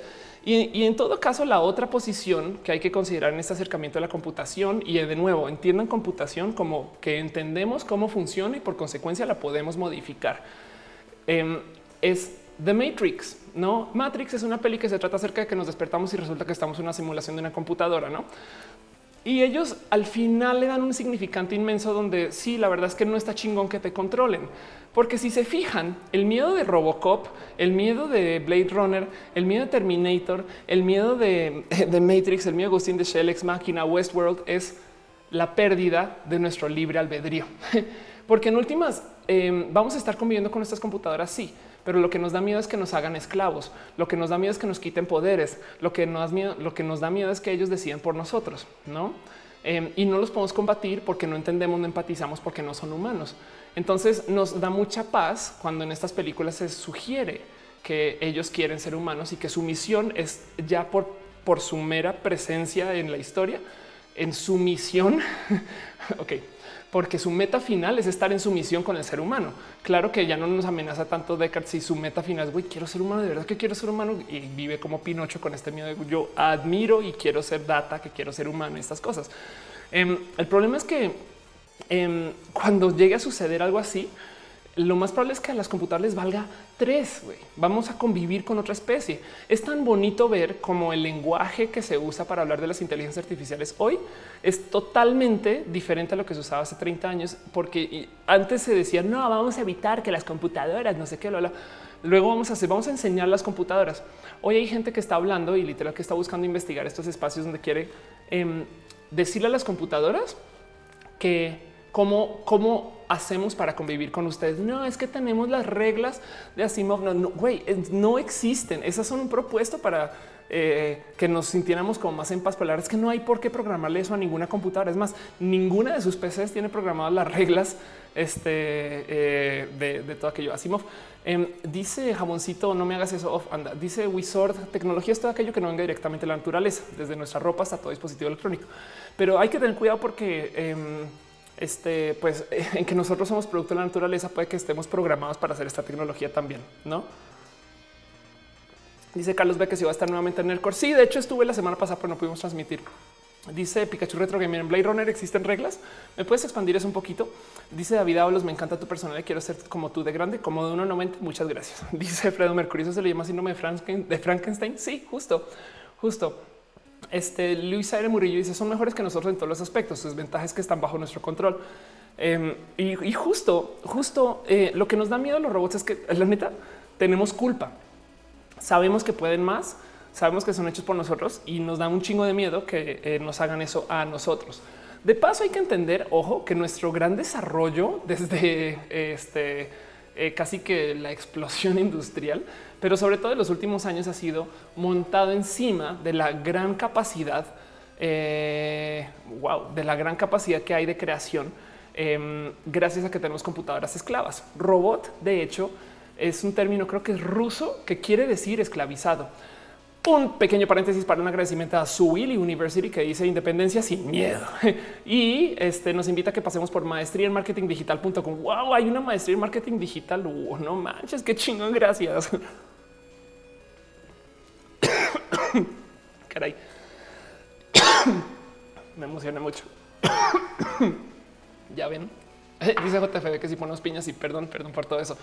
Este dice em, que Rankings 85 en Blade Runner sí hay reglas y es que la nueva versión de los replicans obedecen a los humanos. Sí o sí, no están diseñados para no obedecer. Es verdad, es verdad. Dice Jaboncito que si tengo un esclavo, claro, porque imagínate que tu computadora un día te diga, este, eh, oye, em, sabes que hoy me da hueva chambear, güey, no? Este Mario Barragán, palmitas en la espalda. Gracias. Em, entonces, entonces, eh, este sí, exacto. Justo Carlos B dice: se supone que la regla número uno de la robótica es que no se puede dañar un ser humano. es, que eso no se programa. Eh, Juárez ¿se debería ver la primera Blade Runner antes de la nueva? Sí, sí, sí. La nueva es una sequel, o sea, no es un remake. Ve la primera. Este Ponchipollo dice: el quitarse el futuro es inteligencia artificial. Vean este stream y tomen el eslogan de independencia sin miedo. Ándale. Flutter Dash dice que acaba de llegar. Qué chingón. Patacón dice: Si el futuro hay máquinas que quieren ser humanas, será también humanos que quieren ser máquinas. Exacto. Entonces, justo tenemos que entender que en lo que nosotros estamos borrando este, la línea de qué es ser humano desde el punto de vista de la tecnología, como ya lo estamos borrando desde el punto de vista del género, este, eh, vamos a tener gente que vaya en un sentido y gente que vaya en el otro. les voy a contar una pequeña historia acerca del ajedrez. Evidentemente, todos ubican esta famosa historia que ya está un poco vieja acerca de Deep Blue. Deep Blue es una computadora que se hizo creo que en los noventas, pero este sí, en el 96 y que, es, que fue un poquitín famosona. Eh, porque Deep Blue jugó contra Gary Kasparov. Gary, Gary, Kasparov es una persona que ahora es político, que es un eh, este, em, campeón de ajedrez ruso. Eh, creo que era el número uno del mundo en su momento. Ahorita no sé si lo es o no, pero el caso es que Deep Blue em, jugó contra Kasparov y hubo una cantidad de juegos para que en últimas, después de mucho tiempo aprendizaje, intentos, pruebas, formas, modos y demás, Deep Blue ganara. No, básicamente llegamos a un momento donde las computadoras le pueden ganar al ser humano jugando ajedrez. Esto es viejísimo. De hecho, hoy en día, hace nada hubo una cantidad de noticias porque Google este, jugó eh, con un juego diferente que se llama Go. Este y Go es, eh, un pues, literal un programa, ya ni siquiera una computadora per se Em, que pero se llama AlphaGo, em, que estaba jugando este juego que me dio, es a ver si lo alcanza esta cosa, no? ¿Qué tiene Go a diferencia de eh, del ajedrez? Pues que requiere de un poquito como de inferencia y decisión y cosas que tienen que ver un poquito con el tantear, tantear a tu enemigo y hacer cosas que no son explícitamente mecánicas. Es mucho más difícil de programar un robot que aprenda, si quieren verlo, a, hacer trampilla y a jugarle un poquito al otro personaje y hacerle truco y hacerlo caer estas cosas o a que haga la inferencia de si el otro personaje también lo está haciendo contigo. La verdad es que después de un chingo de intentos ganó. ¿Por qué ganó? Pues porque también la gente que entrenó Go pues eran jugadores de esta calaña. La diferencia es que eh, eh, la computadora puede tomar decisiones muy, muy, muy pinches rápido. Pero bueno, el caso les presento esto para que entiendan que en casos de juegos estructurados formados, las computadoras le ganan a los humanos es un hecho. Para muchas cosas, las computadoras pueden tomar decisiones muy rápido comparando una cantidad de tablas de decisiones y justo sobre eso llegar a una conclusión. Lo que no pueden hacer es inferir con buena precisión. De hecho, es por eso están aprendiendo ahorita un poquito acerca de ese proceso, ¿no? Por eso no puedes tener conversaciones tan bonitas con tu compu. Pero bueno, ¿en qué pueden jugar juegos estructurados? Las compus siempre ganan. Entonces, em, tienes esta situación donde mucha gente comenzó, por ejemplo, a jugar ajedrez sin computadoras obligatoriamente, ¿no? Y hay ligas que juegan computadora solo contra computadora y la gente los ve porque entonces pruebas la computadora, ¿no? Pues hay un tercer rubro este que se llama el ajedrez freestyle y siempre que hablo de inteligencia artificial me gusta hablar de esto, freestyle chess. Ok, entonces en freestyle es una variación de, ajedrez avanzado, por así decirlo. A ver, ya ahí está escritorio, em, donde eh, te dejan, si quieres, eh, unirte computadora y máquina. Perdón, computadora y persona. Que deme café ah, o, quítenme el café una de dos. Entonces el caso es que en el ajedrez freestyle Em, lo que están tratando de hacer es tener una computadora para que tome las decisiones suaves, pero las decisiones complejas las toma una persona que tiene capacidad de hacer su, eh, que puede usar su libre albedrío para tomar decisión en cualquier momento. Esto lo vemos todos los pinches días cuando nos subimos a un Uber o un Cabify. La computadora le dice al güey, mira, la ruta es por acá y el güey puede tomarla o no. Esa combinación, ahora comparemos taxista sin eh, Google Maps, Baus va a ser, no es una persona que puede competir contra este, a un taxista con Google Maps. Estamos de acuerdo en cómo llegar más rápido a lugares, estas cosas, no? Y con coches que se manejan solos usando la computadora, este no son tan óptimos como una persona manejando con Google Maps. No, eso, eso espero que lo explique más fácil. Ese es el ajedrez freestyle. Tienes una computadora que te dice haz esto, haz esto, haz esto, y el humano decide si lo quiere respetar o no. Y cuando no lo quiere respetar, dice ok, va recalculando y listo. Entonces, la mejor combinación posible de inteligencia que hay ahorita y que puede que se mantenga así hasta que pase una de dos se desarrolla inteligencia artificial de tal modo que no sepamos cómo funciona y que por consecuencia tenga capacidades diferentes, no necesariamente superiores a las nuestras, y eso exista o del otro lado, hasta que entendamos cómo funciona nuestro cerebro y descontemos toda la inteligencia humana como un proceso que sea enteramente este, determinístico. Em, Entonces, em, dice Eddie Bloom, eh, ahí entra la diferencia en la inteligencia artificial que esa tecnología decide y aprende. El humano toma las decisiones, así meta la pata mil veces. Entonces, em, exacto. Entonces, Instituto Olímpico dice, pero twist va a ser enfrentar humano versus humano. Entonces, la mejor combinación en el ajedrez freestyle em, es cuando tengas humanos mejorados, entre comillas, o robots empeorados. O, no, no, no tienen que ser empeorados, pueden ser robots asistidos en el, en el rubro de tomar decisiones por medio de una persona que este, tenga eh, todo aquello que le es muy difícil en una computadora aprender. Imagínense em, que esto es un poquito lo que se presenta en Blade Runner. Cuando se desarrollan los replicants, tienen un problema y lo explican en la primera Blade Runner. Es que los hicimos, pero es que no les podíamos enseñar nada de la vida sin primero pasarlos a que ellos la vivan hasta que un día dicen y si les ponemos recuerdos humanos. Entonces, de cierto modo, lo que están haciendo ellos es estamos en estas computadoras que tienen capacidad de ser humanizables porque ya les estamos entregando conocimiento humano, ¿no?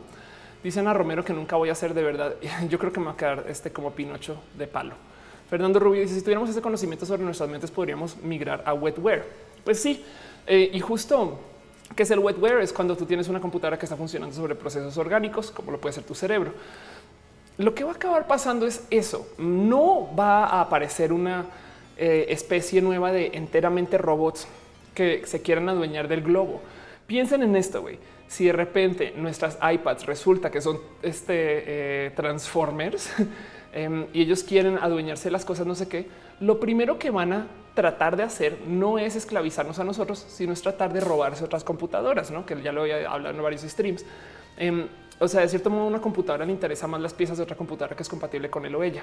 Lo que sí va a pasar es que la segunda raza, la nueva, eh, estas cosas vamos a, va, a, ser cosas que aparezcan dentro de ese, espacio transhumanístico donde no es ni compu y no es ni persona, sino es ambas. No, este dice David Álvarez Ponce: los replicantes son clones, no son computadoras.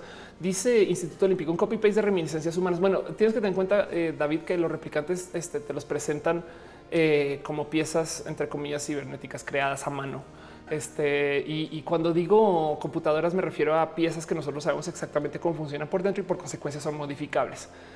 Dice Stalin Delgado, ¿podríamos ser inmortales eh, migrando muchos cuerpos? Sí, de hecho un poquito, pero siguen preguntando por Matu. Matu no está aquí, prometo que la próxima semana yo creo que, bueno, no prometo, yo casi segura que aquí va a estar. Dice ya Miret que Matu se quedó el otro de por Matu. Exacto. Dice Luis Are Murillo, Transcendence. Exacto. Dice Dale Caro que llegó el martillo. Hola, Caro.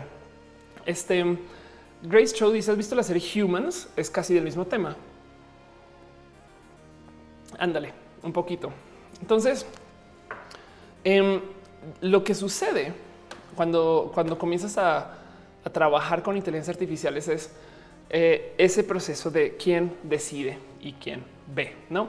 Entonces les quería presentarles un poquito. Este es un tema que yo vengo viendo desde hace mucho tiempo. Esto lo vi en Canvas. Yo sé que Canvas lo tengo abandonado, pero no está abandonado. Sigo escribiendo Canvas este, donde hablaba un poquito acerca de justo eh, qué nos hace em, este, eh, computadoras y qué no, no? Entonces, eh, justo aquí, de hecho, tengo un video de hace un año cuando vi Robocop por primera vez después de mucho tiempo acerca de cómo Robocop se trata acerca de una computadora que está buscando el verdadero significado del amor.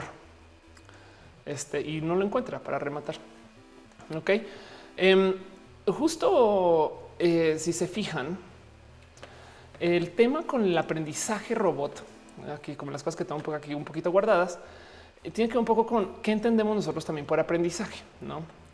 Y, y el tema es que nadie ha creado una simulación computarizada de un cerebro completo. Pero si quieren pensar un poquito en qué significa esto, tienen que piensen que, por ejemplo, hay casi tantas computadoras conectadas al Internet como hay neuronas en un cerebro y podrían ustedes considerar que el cerebro mundial, de cierto modo, está un poquito como colgado a un proceso muy similar a lo que está pasando en tu cabeza. Pero la pregunta es si el Internet piensa, pues bueno, y la otra cosa que quería hablar en este tema que lo tenía que abordar como en enlaces es eh, justo esto. Dicen que eh, Facebook un día le dio por desconectar una inteligencia artificial porque resulta que aprendió su propio idioma. La verdad es que no, simplemente se comenzó a comunicar con su propio idioma, pero no la desconectaron. El experimento se acabó. Eso o las inteligencias artificiales asesinaron a Mark Zuckerberg y publicaron ese comunicado de prensa. Eso también puede suceder. Pero hay que entender que también lo que le estamos enseñando a las computadoras tanto así como el, este, estómago externo, em, pues lo que le estamos enseñando a las computadoras también son reflejos de quiénes somos nosotros como vivimos en este planeta. Y de nuevo la pregunta es si les estamos enseñando esto porque están compartiendo el planeta y estas condiciones de vida con nosotros o porque se los estamos literal imprimiendo. No es de güey, pues claro, a huevo, pues, claro que te va a gustar pararte en dos piernas como nosotros. No mames. La verdad es que no. Un experimento que hizo Microsoft hace unos, yo creo que ya tiene un año o dos, donde eh, hubo una inteligencia artificial que estaba aprendiendo a base de tweets y en chinga se volvió sumamente racista, ¿no? Entonces dicen garbage in, garbage out. Puede quizás ser un poco de eso también, porque Twitter no es un gran reflejo del comportamiento humano, sobre todo porque Twitter eh, vive de querer hacerte una persona popular. Pero bueno, en fin. Yadira Reyes dice: Me acostaré pensando si los sentimientos se generan del pensamiento, un robot podría llegar a sentir. Pues la pregunta que yo creo que eh, Eddie Bloom dice: aprenden nuestros defectos también. Es justo. Más bien es este, si los defectos de las computadoras son defectos humanos que nosotros estamos viendo reflejados y por eso nos asustan. Em, dice Dale Carajo, la inteligencia taike justo se volvió racista y grosera. Exacto. Wizard dice: No es interesante que de alguna forma somos un cerebro intentando comprenderse a sí mismo. Gracias por traer ese tema. Lo que se dice del momento cuando las computadoras puedan pensar por su propia cuenta es algo que se le llama la singularidad. Entonces vamos a llegar a este momento donde las computadoras de repente dicen no manches, existo. ¿Qué pedo? Pero hay que entender que como nosotros tenemos dominio del lenguaje, este, entonces técnicamente ya estamos pensando en un nivel que es un tanto más abstracto que eh, lo que está sucediendo realmente dentro de nuestro cerebro. O sea, nuestros recuerdos cuando los guardamos y como estarán guardados químicamente o si es que no, si es que es químicamente, em, este nuestros recuerdos no están guardados en español ni en inglés, están guardados en su proceso interno de cerebro. Y hay una cantidad de teorías de cómo están guardados, en qué momento, cómo es la temporalidad, no? Porque además está atado a procesos que son bien complejos de no más de lectura y escritura que tiene que ser orgánica, no? O sea, a lo mejor hay recuerdos que nos cuesta mucho traer porque están muy atrapados muy allá donde la sangre no llega. Fin, no, eso puede ser una probabilidad. Em, y en eso, este dice jaboncito que si está con madre andar en dos piernas, pues sí, la neta sí. Pero eh, cuando nosotros estamos pensando sobre el proceso del lenguaje, nosotros tenemos que hacer una interpretación de lo que está en el cerebro al lenguaje y luego lo que está el lenguaje a nuestras acciones en alguna cantidad de casos, o por lo menos luego a cómo lo comunicamos. Y por consecuencia tenemos un poquito, o supuestamente de hecho, tenemos capacidad de autoobservación. Entonces, la primera singularidad sucedió cuando nosotros desarrollamos el lenguaje. Y en eso es muy importante observar que otros animales tienen uso del lenguaje y no, y si se consideran lenguajes completos y qué significa si ellos también tienen esa capacidad de auto este, nivelarse, porque por consecuencia, como nosotros nos estamos observando, entonces podemos hacer procesos de proyección. En vez de pararte y caminar a la esquina, porque resulta que ese es tu instinto, tú puedes pensar en, ok, voy a darme la orden de pararme y caminar hasta la esquina y cuando llegas allá la ejecutaste de 10 modos diferentes, ¿no?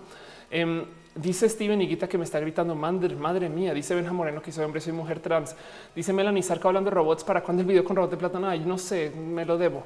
Ana Romero dice, ¿estás enterada que este año se va a realizar el primer trasplante de cabeza? ¿Qué opinas al respecto? Pues el tema ahí es, em, si a ti te cambian todas las piezas, sigue siendo tú, ¿no? Es un, es un debate filosófico rudo, complejo, entretenido em, y con el que vamos a tener que lidiar, porque nos vamos a encontrar con gente que la neta a lo mejor definitivamente no va a querer ser corpórea, pero es que decimos, güey, esto viene en 10 mil años. No mames, güey, hay gente que ya no quiere tu oficina porque va por Skype. Eso es una forma de telepresencia. Em, dice Alex Duro eh, que, va a pasar en diciembre. No sé, dice Caro, tengo una duda. ¿Te imaginas en la transespecie el cuerpo tiene control del cuerpo, pero un elemento agregado al cuerpo, así como el brazo artificial, cerebro tendría que aprender a controlarlo. Si no se movería de manera autónoma, aunque esté pegado al cuerpo. Pues sabes qué, Caro? Ok, eh, para explicar lo que pregunta Caro. Eh, hay gente que va a vivir de modos transespecie. Sí. Hay gente que es transespecie hoy. Sí. Em, y, ni siquiera estoy hablando de gente que, bueno, hay gente que sabemos que nada, es que esta vieja se quiere volver la mujer gato y no sé qué lo habla. Em, hay, eh, a ver, Dynamic Swimsuit, a ver si lo encuentro así. Esto es un real desarrollo. No. Eh, bueno, hay un traje de baño que está desarrollado para que cuando o es como un traje completo que cuando tenga, tienes está tanto caliente o está sudando, literal se abre para permitir este que sudes y cuando ya no hace tanto calor, se vuelve a cerrar. No, eso de cierto modo es adoptado de una cantidad de procesos animales hechos en tu piel. No, entonces eh, se acepta que eso eh, lo compres y lo busques y lo desees y lo pongas y te lo y lo uses para salir y ya, ah, ya me acuerdo porque estaba pensando en trajes de baño, porque también hay trajes de baños que están diseñados según la piel de peces, no para que el flujo del agua vaya en un sentido y en el otro. Estas cosas, no? Estos son pequeños, son procesos muy ligeros de lo transespecie. Piensen ustedes que eso es un entre comillas crimen social nivel me puse tacones para ir a la oficina porque estás adoptando algo como persona travesti, solamente que tu transvestismo es una especie. Em, y entonces, este y entonces, eh, cuando, em, cuando tú ves que ah, estamos este, haciendo muy bonita, estamos idealizando a la gente transespecie como el hombre araña, como Batman, em, eh, eh, te cae el 20 que de cierto modo nos gusta mucho imaginarnos que podríamos adoptar como cosas que nos gustan de los animales que no tenemos nosotros porque no tuvimos ese desarrollo y que estamos en perfecta capacidad. Pero bueno, habrá quien dice, güey, en vez de tener una computadora para pensar más rápido, yo quiero tener dos brazos más, dos brazos más. Y la pregunta es cómo vas a manejar dos brazos más. Pues un modo es eh, capaz y justo como dice Caro, pues uno es que le enseñas a tu cerebro a procesar dos brazos. Wow, ¿cómo vamos a hacer? ¿Qué vamos a hacer con eso? Y la otra este, es más bien que funcione por su propia cuenta, o sea, que la computadora decida este, qué es y qué no es lo que debería de hacer. Entonces ahora si la computadora está decidiendo ¿Cómo va a pasar? Pues claro, yo igual yo creo que eh, cuando suceda, alguien va a tener que tomar esas decisiones y ver qué pasa. Pero ahorita ya estamos actuando así en una cantidad de lugares. O sea, nos pasa por por acá por encima el hecho de que una computadora, una inteligencia artificial está decidiendo con quién chingados nos vamos a acostar. Sí, no nos está diciendo, güey, ya ve y esta vieja se va a quedar acostada contigo, este güey se va a quedar acostada contigo. No, es un algoritmo que está corriendo dentro de Tinder para decidir quién te va a mostrar antes que otro quién. y con eso hay tal probabilidad de que a lo mejor salgas con esa persona. Cuando vamos al cine, fíjense, sobre todo cuando vayan de noche, fíjense la cantidad de staff que está operando el cine. Es muy pinches poquita. Entonces tenemos, em, tenemos que, de cierto modo, las computadoras nos están entreteniendo. Eh, a ver, McDonald's kiosk. Esto lo vi hace nada y se lo estaba comentando a Noelia eh, de cómo en McDonald's em, hay kioscos. Y ella me decía que tú viste esto en Alemania, ¿no?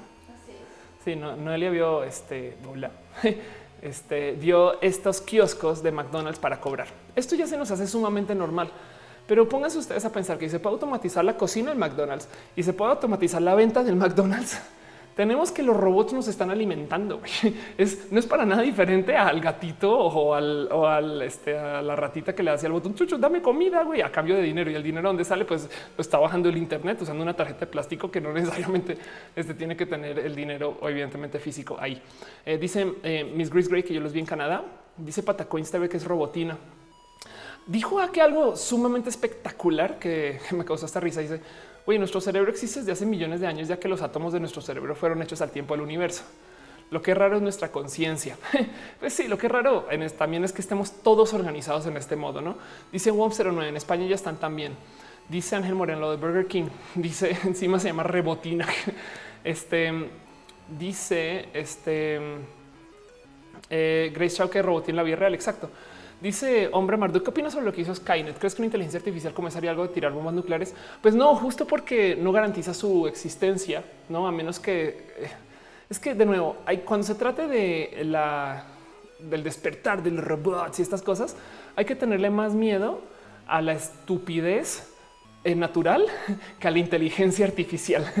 Em, ténganle más miedo a algún Terminator que tenga box que al Terminator bien diseñado. Me explico. Eh, dice bueno que para irme eh, me saludas. Bueno, hola Ángel, ¿cómo vas? Dice Manuel Barrios, este mundo se fue al carajo al revés. Vivimos en el mejor mundo ever. Es cuando más vivimos, cuando más podemos comunicarnos, cuando más podemos estar juntos y hablar y demás. Este dice Eddie Bloom. Eh, hay que tener en cuenta que es de quien los programa, no? Fred Mercury dice por qué hay tanto ñero en el chat, eh, por qué no estaba baneando tanto, no? Pero bueno, yo baneo, prometo. dice Mao del FIG, nosotros como creadores de esa inteligencia tendríamos que darle este conocimiento de que ser humano ellos tendrían etapas de desarrollo donde se descubrieron a sí mismos. Pues justo lo bonito y es como se está hablando hoy de las inteligencias artificiales es los investigadores de están trabajando procesos de cómo enseñarle a las computadoras a querer ser humanos. No es, es de cierto modo ya no es un cómo vamos a convivir con ellos este, desde el punto de vista de somos superiores, sino es güey, ya vienen y hay que enseñarles procesos de empatía y procesos de cariño. Entonces, em, de cierto modo, lo que ves como a nivel como investigación, un poquito es como cómo hacemos para que la computadora sienta que necesita al humano. Em, porque también la verdad es que nosotros lo necesitamos, porque en últimas la mejor combinación es que ellos nos adopten para lo que nosotros somos mejores y nosotros a ellos para lo que ellos son mejores. Y ya trabajamos así. De nuevo, piensen en el güey de Uber que usa Waze, no? Waze solito no la logra, el humano solito no la logra. Bueno, sí, el humano solito la logra a medias o la logra bien, pero el humano y Waze no mames. Y este tiene una combinación que la computadora no puede batir y que el humano no puede batir. No, este dice Lolet. Eh, Ofe, algún día la transhumanidad podría hacer que las mujeres trans se puedan embarazar. Eh, güey, ya.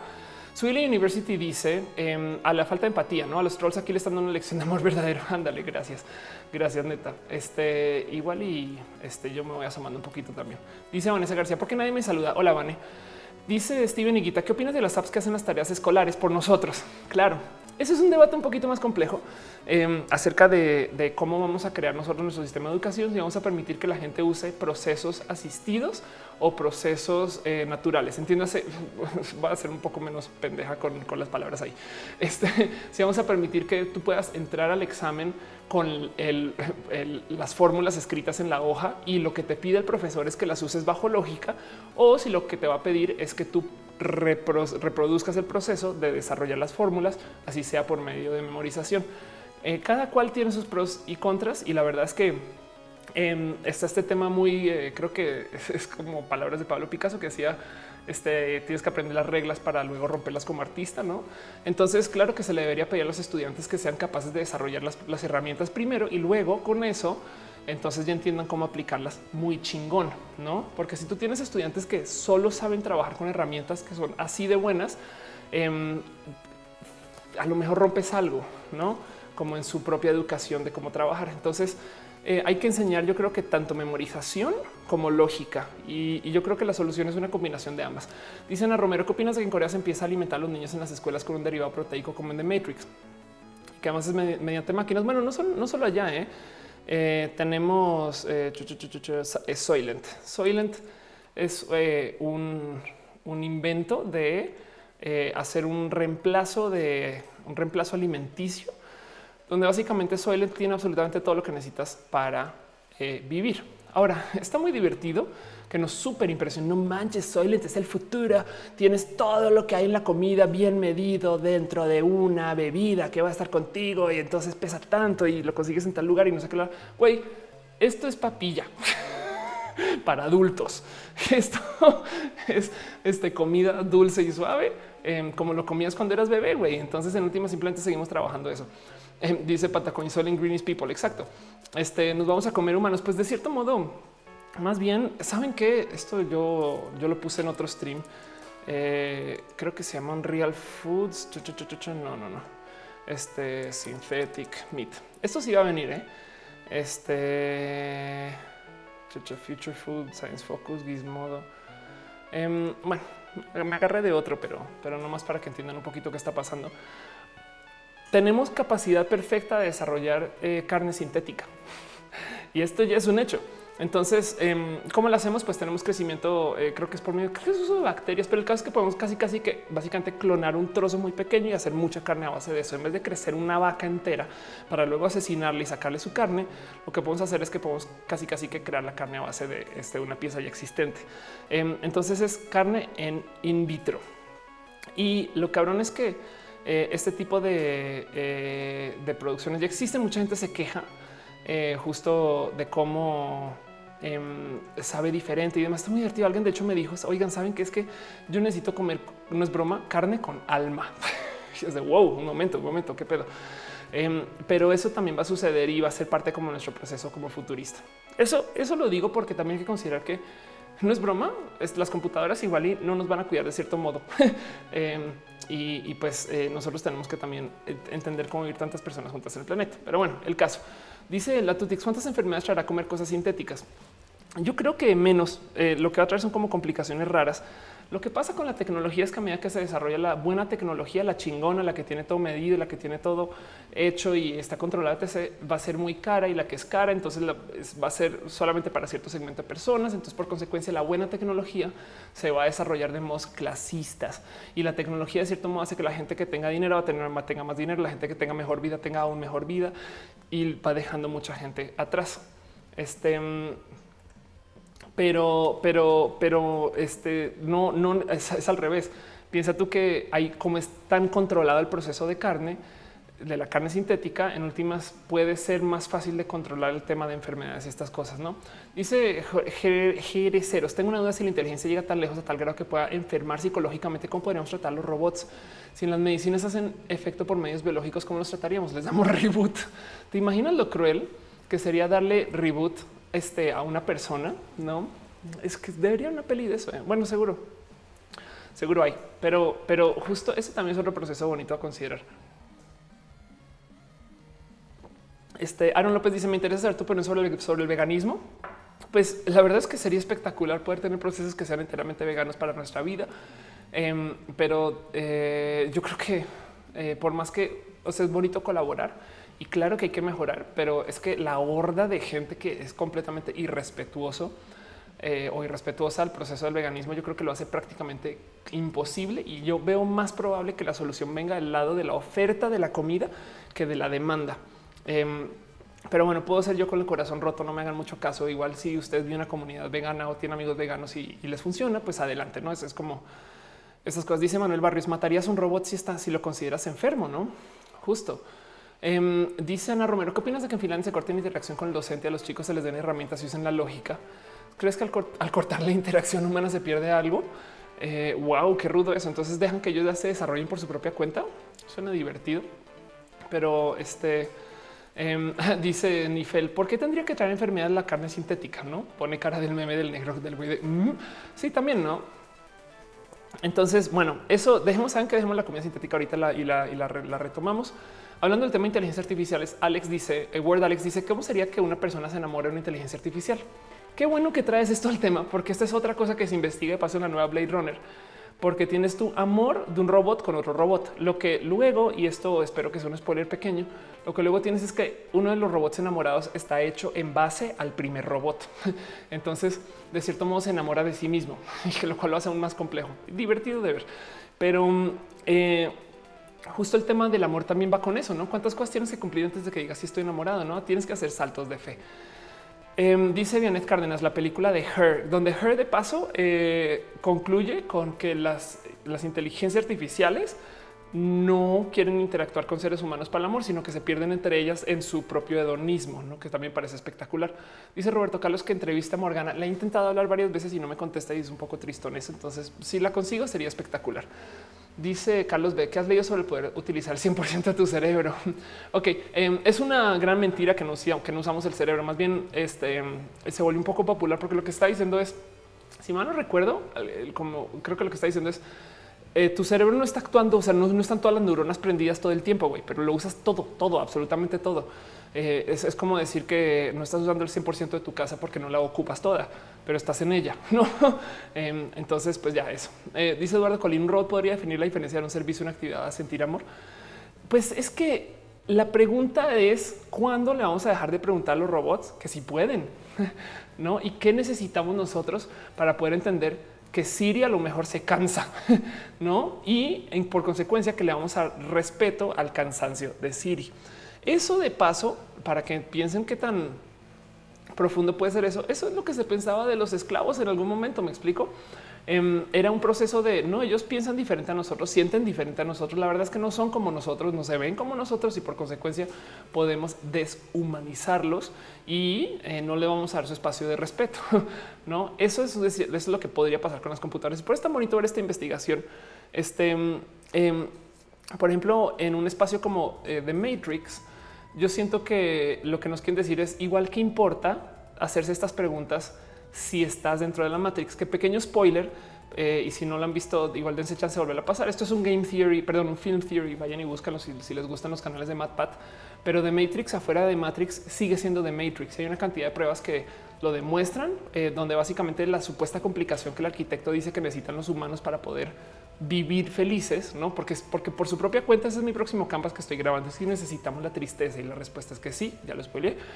Em, pero lo que, dice, lo que dice el arquitecto es necesitamos que los humanos sientan que tienen que mejorar y sientan que tienen que cambiar, porque si les damos así complacencia máxima y les entregamos todo lo que desean, este, se deciman como población. Ahora esto puede ser un poco extremo, pero hay un par de estudios. Eh, vamos a ver si lo encontramos. Este eh, Rat Study eh, Utopia. Hay un par de estudios em, aquí está, donde no es broma, estos son estudios eh, de, sociedad hechos a base con ratas, entonces, ah, perdón, con ratones, em, pero, pero evidentemente es muy diferente comprar la sociedad de ratones que la que la sociedad de humanos, pero en una cantidad de condiciones esto también se, ha visto eh, que se cumple. Donde analizan em, qué pasa si le damos a una sociedad todo lo que pide, todo, todo, toda la comida, este, todo su bienestar, si les damos este, todo lo que se necesita como población. Y aquí muestran cómo llega un momento en su crecimiento. Voy a pausar acá.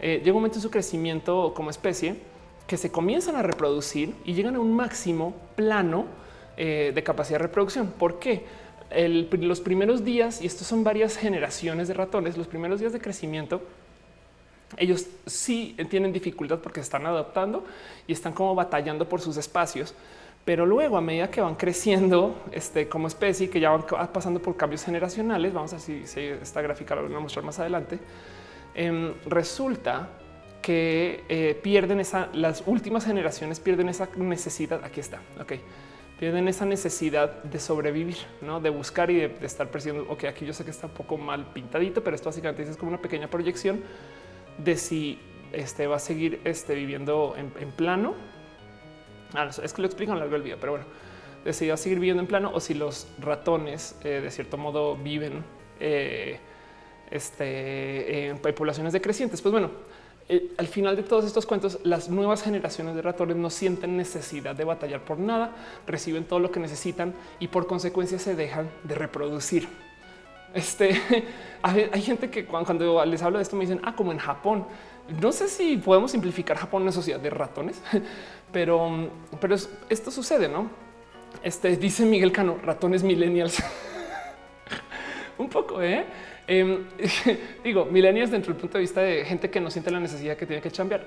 E, es la conclusión, lo que dicen en Matrix es si le damos al humano toda su, le damos al humano la complacencia máxima y todo lo que necesita, este, vamos a tener poblaciones que no están mentalmente activas. Entonces tenemos que darles, porque así está diseñado su pinche cerebro, queridos humanos, tenemos que darles complicaciones.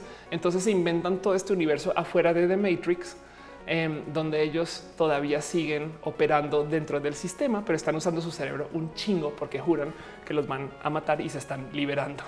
Entonces eso es, eso es como el caso de The Matrix este, que vale la pena ver y observar porque mm, vives un poquito de Matrix diferentes si lo piensas, sabiendo que nunca salen. Dice Serentur, quería Freud hacer que ese estudio. Uta. Seguro hay algo en el tema, ¿eh? Pero no sé si de Freud. Bueno, en fin, necesitamos una Freud experta. En fin, Alfonso SRC dice la que decía que si le dan total felicidad no lo aceptaban como real y se crashaba este sistema. Justo. Pero es que el punto es que hay estudios que han visto esto en una cantidad de poblaciones, una cantidad de animales. Evidentemente, esto no se puede probar con humanos pero medio lo vemos un poquito eh, en que la verdad es que nos volvemos complacentes. Afortunadamente o desafortunadamente nuestro planeta mismo nos recuerda que somos muy vulnerables, ¿no? Entonces si las milenias no quieren hacer que, güey, los milenios después del sismo solucionaron eh, una cantidad de cosas. Dice Samutrox, salúdame. Hola. Eh, dice eh, Cárdenas, ¿qué opinas de la sobrepoblación? Bueno, parte de la sobrepoblación, sí, somos muchos seres humanos en el planeta y hay que entender que hay más seres humanos ahorita en ciudades que lo que había en todo el planeta hace mm, muy poquito. Em, ¿Por qué la sobrepoblación es problema tan reciente? Eh, human no, no human world. Yo estoy pensando como alien. World population eh, yearly. Vamos a ver si, tenemos una bonita gráfica este, de cómo ha ido creciendo la población humana. Este, ok, acá hay una muy buena. Entonces, no, ah, no, lo que encontré no es sobre la población humana. Eh, voy a buscar con ustedes. A ver, venga. Eh, bueno, más para que vean. Es que es esto? World Population, este eh, graph. Ándale. Ok, acá tenemos algo muy bueno. De 1960 al 2050, o sea, piensen esto. Mi papá nació en el 62. Em, desde que nació mi papá hasta hoy, básicamente se duplicó la población del planeta. No, eso, no, es, eso, güey, pinches espectacular. Es pensar que de repente em, apareció mucha gente en el planeta, pero de repente, es más, aquí hay una gráfica, ya, esta, esta, ok. Había muy pinches poquitas personas en el planeta hasta ahorita hasta ahorita. Por eso nadie entiende el planeta hoy, por eso vimos tan raro, por eso nos desarrollamos como nunca, por eso hay tanto documentado, por eso hay tanta gente haciendo todo. Por eso podemos vivir como en 1800 en algunos lugares del mundo, como 1900 en algunos lugares del mundo y como el 2017 en otros lugares del mundo. Este dice Alan Delgado que vi el video en que Tefi, de Tefi donde salgo con ella. y qué chingón. Voy a publicar mi video con Tefi la próxima semana. Entonces, la otra mitad este dice Dale Caro, Double Income No Kids. Ándale. dice Aragón y él eh, saludas. Hola. Eh, si todavía tengo el Patreon, ni lo he arreglado a que no me odies por eso, perdón. Y me lo he recomendado mil veces a que, lo hagas. Willy University dice: la universidad se puede vivir lo que comenta sobre hacerle fácil o difícil el camino a los alumnos. los que buscan lo fácil se quejan usando pretextos y quizás no terminen la maestría. Wow, qué chingón poder ver eso. Este dice Miguel, Miguel Cano con Internet parecen más. Pues muy bien, estamos hablando. Este dice Roberto Carlos: debería crear una app de información LGBT. Pues todos mis videos. Este dice Helioshi que aparecieron muchos Bryans. Wow, em, ¿dónde están? Eh? Pero bueno, dice eh, eh, Juan Fernando. Actualmente estamos en la parte de crecimiento exponencial y la de estancamiento. Puede ser. Dice Yamil Rodríguez, he pensado ser profesor algún día a largo plazo. He sido profe en muchos lugares. Dice David Ábalos que le gusta mi cabello imperfecto. Gracias. A mí también. Mañana voy a trabajar mi cabello imperfecto un ratito. Dice Luisa Murillo, el problema de los hombres chinos eh, que no consiguen esposa por el exceso de abortos femeninos con la ley de reproducción en China. Eso ya se acabó, pero sí sucedió. El cuento es, eh, te dejaban tener solo un niño en China. Em, y entonces eh, lo que hacían los padres y lo que hicieron por muchos años fue literal de plano abortar si era niña. Entonces hay muy pocas niñas en espacios asiáticos, lo cual ha llevado a crecer espacios de homosexualidad en una cantidad de lugares. Y vamos a ver qué pasa con eso. Eh, Light Yagami dice que el libro está servido para mejorar tu comunicación oral, más que libros, streams, hacer un chingo de streams. Wizard dice que horas comienza el tema LGBT. Pues más bien pregunten, queda media hora. Samutrock dice que si soy mujer, soy mujer. Miguel Cano dice: ¿Crees que hay un punto donde se tengan que pagar la producción humana o multiplicarse? Este ah, les voy a mostrar algo porque me preguntaron que si en algún punto la gente trans podrá tener útero eh, y reproducir. Este, pues bueno, ya hubo un trasplante de útero.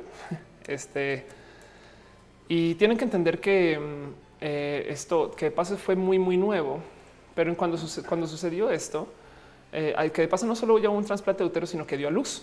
Entonces, em, esto no, no necesariamente tuvo que haber sido de una mujer cisgénero quien dio luz. Me explico, es, como esta ciencia ya existe. Pero luego tenemos esto, external uterus. Eso está aún más loco. Em, y creo que ya lo había mostrado en este show, pero bueno, en el caso se creó un útero externo que, bueno, más bien un, sistema para poder crecer eh, a los animales y ojalá no a humanos, pero puede. O sea, la ciencia está y la diferencia es nada, es que alguien no lo es que no lo haga por medio de alguna prohibición ética. Em, pero, pero hay como crecer imágenes, eh, con crecer imágenes, como crecer animales. Esta chan, no. Artificial womb. A ver, vamos a ver. Artificial womb. Entonces todo el proceso, eh, caray, aquí está. Ok, perdón, no me odien, pero esto es un animal que está siendo crecido por fuera un animal. Entonces imagínense que tenemos la ciencia para poder hacer eh, este fertilización in vitro para luego crecerlo en un útero externo. Esto es, perdón, Blade Runner. Podemos con toda facilidad clonar un ser humano a base de su ADN, crecerlo dentro de un útero externo y que dé luz. Y by the way, podemos crecerlo casi que nuestras especificaciones porque no hay limitante de tamaño, cuerpo, ni siquiera necesitamos una mama que lo cargue en su panza. Este, lo cual quiere decir que eh, no, no, no. Los computadores técnicamente podrían usar esta ciencia para crearnos, si lo quieren ver así. Dice Alex Duro que se ha visto Duty Evolution de Pearl Jam. Claro que sí, por supuesto, tengo esa edad. Dice este Alucar que se suscribió. No manches, gracias. Que hoy me muero de la pena que hagan eso. Los quiero un chingo, güey. Gracias, neta. Dice Ake que es como en Matrix. Ah, exacto. Sí, también dice Wizard. Por favor, tu opinión sobre eso. Hay una diferencia entre la androginefilia y la homosexualidad hay un chingo de diferencia. Este ya voy con esa pregunta, Wizard, no? Pero bueno, dice Eddie Bloom, es opción para muchos. Claro que sí, eh, porque entonces el tema es pensar que eh, nuestras capacidades de, reproducción estarían totalmente atadas. Eh, pues si tienes el dinero, casi casi ya que si lo quieres hacer y ya, fin, puedes tener 80 años y todavía tener un crío usando estos procesos. Em, y eso puede, podría cambiar la sociedad, sobre todo si se le da un uso masivo, no? Entonces dice Miguel Cano, pero es importante la visibilidad para que la ética científica se tome en cuenta. Exacto, porque lo único que nos detiene de estar haciendo esto ahorita es eso, ética, nuestra misma educación, ¿no? Este dice Metalucardo, ojalá me pueda implantar un útero. Pues la neta, pues o sea, dale tiempo, ¿no? Eh, la vez pasada que hablé de este tema, eh, voy a volverlo a buscar. Em, estoy casi segura que ya había hablado de esto en este stream, pero em, eh, Ah, caray, es que busqué. No, bueno. Em, aquí está. Ok, bueno, encontré un video. Qué bonito. Eh, la vez pasada que hablé de este tema, hablé de eh, justo esto, no? Em, alguien que creó desde, desde ceros, no eh, crearon una vulva por medio de usar células de una persona y sobre eso creció en el tejido para luego implantárselo a alguien más y una de las personas que recibió, que fue recipiente de este experimento, eh, fue una mujer mexicana. Entonces, más por, por ponerlo en términos un poco más crudos, estamos en perfecta capacidad de agarrar la genética de alguien, de una mujer trans y crear como hubiera sido tu vulva para que luego te la implanten. Este, y eso, esa ciencia existe, ¿no? Entonces, eso está ahí Claro que tenemos perfecta capacidad de modificar nuestros órganos y demás. Lo único es que no hay doctores que lo trabajen este, eh, abiertamente, si lo quieren ver, eh, tanto como no hay em, este, nadie que lo esté buscando y que tenga el dinero para hacer estas cosas. Y luego, capaz, si digamos que sí lo hay, no lo están publicando, no capaz, capaz. Dice Eddie Bloom: No maltrato animales. Este como el pene que creció en el ratoncito que está mal para mi pobre ratón. Ándale. Dice Ángel Moreno, porfa, salúdame. Hola Ángel. Dice Public Veloz, léeme. ¿Qué dice Public Alejandro Ecuador es mi ídolo. Ay, qué bonito Alejandro Ecuador. Dice Oreos Laulet, que cool tener hijos a la edad que deseamos y podríamos tener estabilidad económica y conocimientos para después compartir con. Sí, ahora ten en cuenta esto. Em, este, si tú tienes niños a los 80 años, a los 90 cumplen 10, güey, no? Entonces también no estas cosas. Dice Aragón, ¿cuál ha sido eh, la parte tuya más difícil en torno a lo LGBT? Em, hagamos algo, hagamos algo. Quedan 20 minutos de este show. Entonces, eh, este les quiero dejar un pequeño, una pequeña recomendación. Cerremos el tema de la futurología. Em, y les quería, los quería invitar a que habláramos un poquito acerca de la inteligencia artificial en el marco de lo que se está presentando en Blade Runner. Blade Runner es una película espectacular, la nueva como la vieja. Esperemos, me encantaría ver que la nueva le desarrollen un nuevo arco alrededor de esta gente que son como el... Em, los, los, los replicants militantes y que tienen muchas historias que contar estas cosas. Está espectacularmente bien grabada, está muy bonita. De hecho, cuando, cuando pasaron los credits, eh, vi que pasó eh, un agradecimiento a gente que llevó la grabación en México. Qué chingado se grabó de Blade Runner en México. No mames. Y está muy bonito porque hay un güey que es como Carlos González, pero luego salía entre comillas el Pikachu.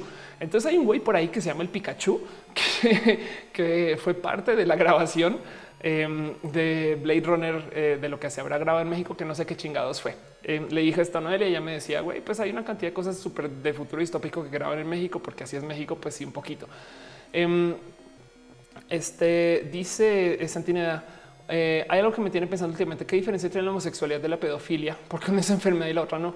Pues porque consideramos este eh, amoral el, el entrar a tener contacto físico con gente que no está en su capacidad de saber si eh, le beneficia o no, o si lo quiere hacer o no. Entiéndase, los niños no los consideramos que tengan capacidad de decisión ni de libre albedrío hasta que tienen cierta edad y cierta experiencia como seres humanos. Mientras que la homosexualidad es enteramente consensual, güey. Es un adulto quiere amar a otro adulto que también le quiere amar de vuelta. No mames, güey. Eso porque es ilegal. Eh, bueno, este mm, eh, preguntan que si me gusta Andrés Manuel López Obrador. Qué cagada esa pregunta. Este dice Carla Cuña, ¿para qué piden saludos? No, pues para saludar, güey. Dice, no, no sé. Dice Johnny, tengo un amigo de mis papás que le dicen el Pikachu nomás porque nos gusta Pokémon a huevo. Em, dice Dali Caro, México es más surrealista que las pinturas de Dalí, no? Pues también.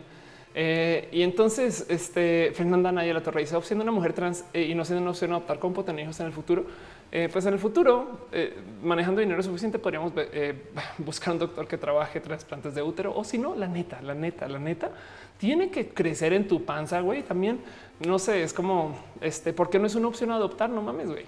Em, o, no sé, bueno, en fin, en fin, no sabes, la neta, neta es este, habrán procesos médicos en el futuro posible, habrá que desarrollarlos posible. La ciencia está así.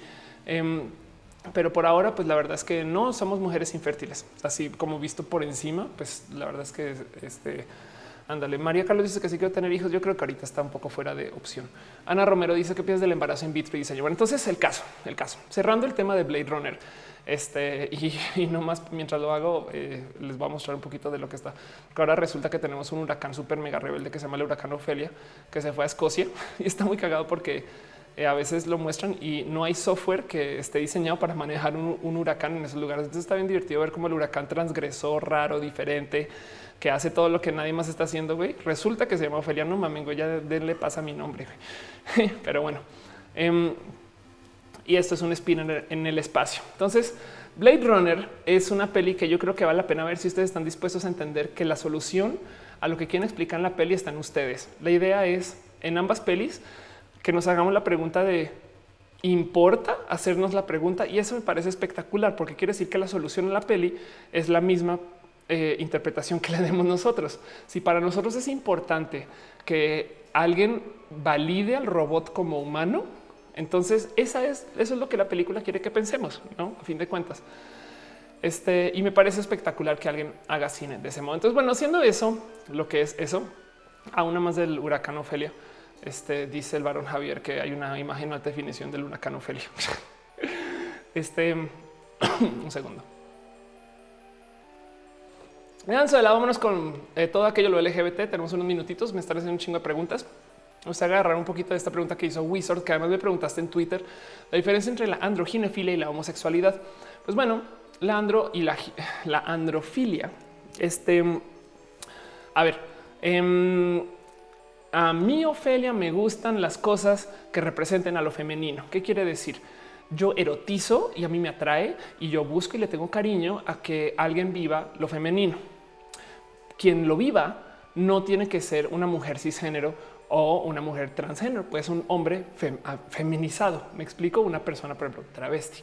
Este, eso yo lo aprendí después de mucho tiempo de acercarme a muchas personas y de ver cómo, por ejemplo, las mujeres lesbianas, que pues Ophelia eres lesbiana, güey, ¿cómo? Pues las mujeres lesbianas que adoptan mucho lo masculino y que buscan y que se erotizan desde lo masculino, sobre todo queriendo reproducir patrones de poder masculino, em, no me llamaban la atención tanto como no me gustan para nada y no me atrae, no me erotiza y no busco y no persigo a los hombres cisgénero que también viven de modos muy macho remacho, no me cagan.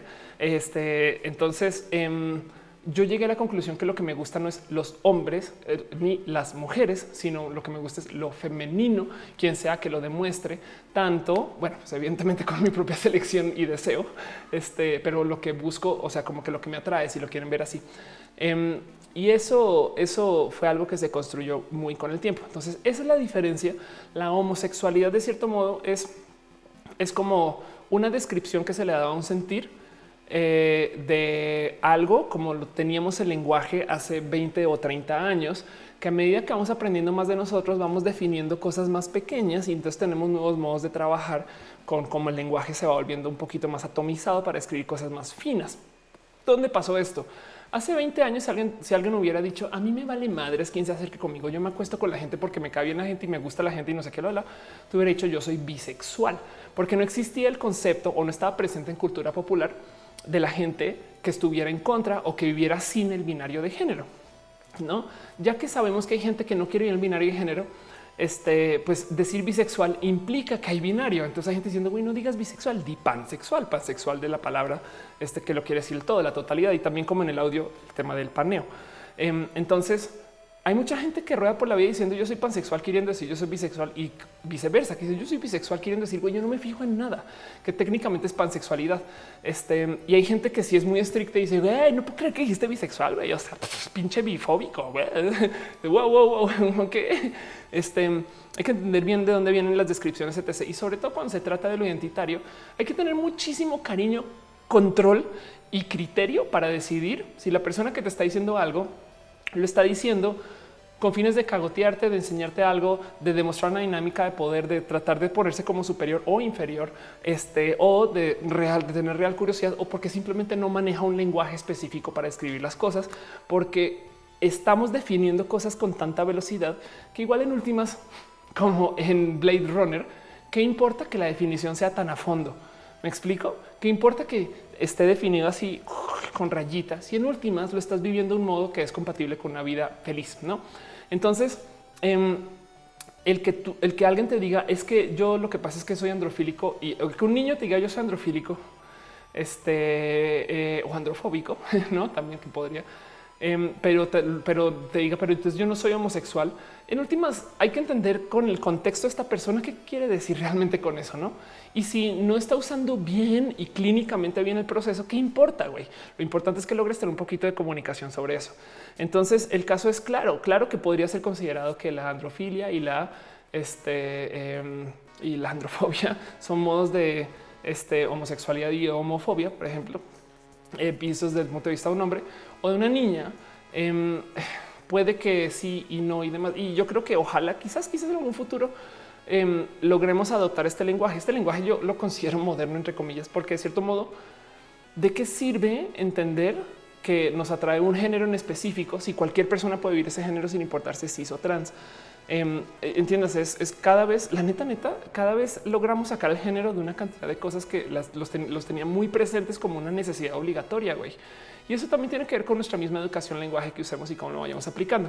Espero que eso haga sentido. Dice eh, Wizard, era mi suposición. Yo como hombre homosexual busco acostarme con penes, pero como hombre androfílico busco acostarme con cualquier cosa estéticamente masculino.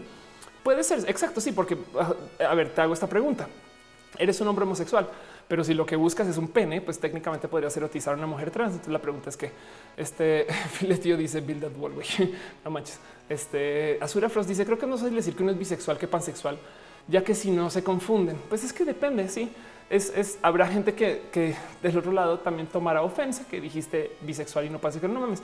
Es, hay que tener, eh, hay que entender que cuando se trata de lo identitario, eh, en que tú te puedes asumir cualquier identidad porque la sientes. La verdad es que la verdadera lección que tenemos que enseñar es, güey, sin importar lo que te diga esa persona, dale su respeto por lo que te lo pide y ya, y ya.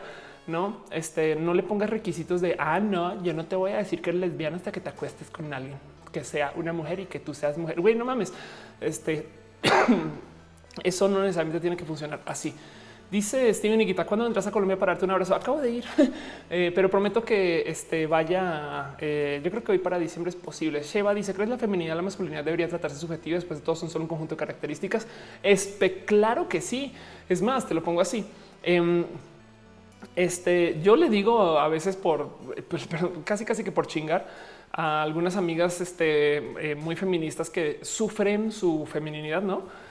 Em, y, con razón, no es que también es que el maltrato a lo femenino ha sido muy rudo em, desde hace tiempos inmemorables, pero ahorita ha sido muy presente porque tenemos medios para verlo y comunicarlo. Pero hay gente que me dice es que ser mujer es lo peor, no sé qué, bla, bla. Este, y, yo les digo, pues si, tanto te molesta ser vieja, puedes no ser vieja, güey. O sea, yo transicioné, güey, adelante, tómate esto. Hoy no, ni siquiera tienes que tomar esto. Puedes ir ya al registro civil y eres hombre. San, se acabó tu problema. Este, entonces, en que tenemos la ciencia y la capacidad legal de cambiar de género, porque sí, con la misma, no con la misma facilidad, pero imagínate como si fuera en un videojuego que así cambias así opciones género, club, otro. Em, eh, el género se vuelve definitivamente muy evidentemente construido. ¿no? Dice True Murders, ven a Panamá. Perdón, Cristian dice: No sé si soy gay, no me importa. Exacto. Este el tema es claro que a que de paso, cuando se hablan de estas cosas, también cuando se trata de atracción y sobre todo de con quién te quieres acostar, claro que se vale ser una persona este, discriminatoria. Me explico, es discriminación es no querer chambear con alguien porque es gay, eh, pero no querer acostarse con alguien porque no te prende. Este, eso no, no, debería ser considerado un rol de discriminación. Este University dice gender fluid, no es una belleza. Si etiquetamos las preferencias académicas de los alumnos como amigas, que de paso, justo es que la otra es tenemos una obsesión con saber este, si la gente es hombre o mujer, no? Hoy está hablando con un güey que conocí en mi curso de moto y el güey de repente me dice, oye, Ophelia, dime, a ver, a ver, dime, dime, ¿cuál es tu nombre en tu acta de nacimiento? Yo, güey, Ofelia, este, entiendo su pregunta, entiendo su, intención. Él me lo quería decir por pendejo. Este, pero, pero es un, es un que, que, imagínate hacerle esa pregunta a alguien cisgénero, ¿de qué pedo con eso? No em, dice Rafael Casares, ¿cómo se habla con los conservadores? Mira, lo más importante entender, con la gente que viene en el ámbito conservador, Rafa, es que ellos no están operando desde el mal, ellos están operando desde el bien. Ellos quieren que tú te cures, ellos quieren que el planeta sea mejor. Lo que pasa es que su educación es con esta visión. Ellos quieren preservar la especie. Yo un día logré tener una conversación un poco eh, útil.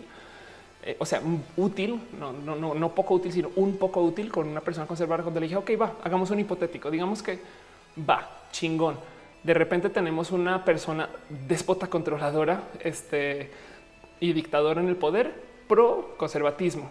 ¿Qué vamos a hacer con los 15 millones de personas LGBT que hay en México? ¿Qué haces con ellos?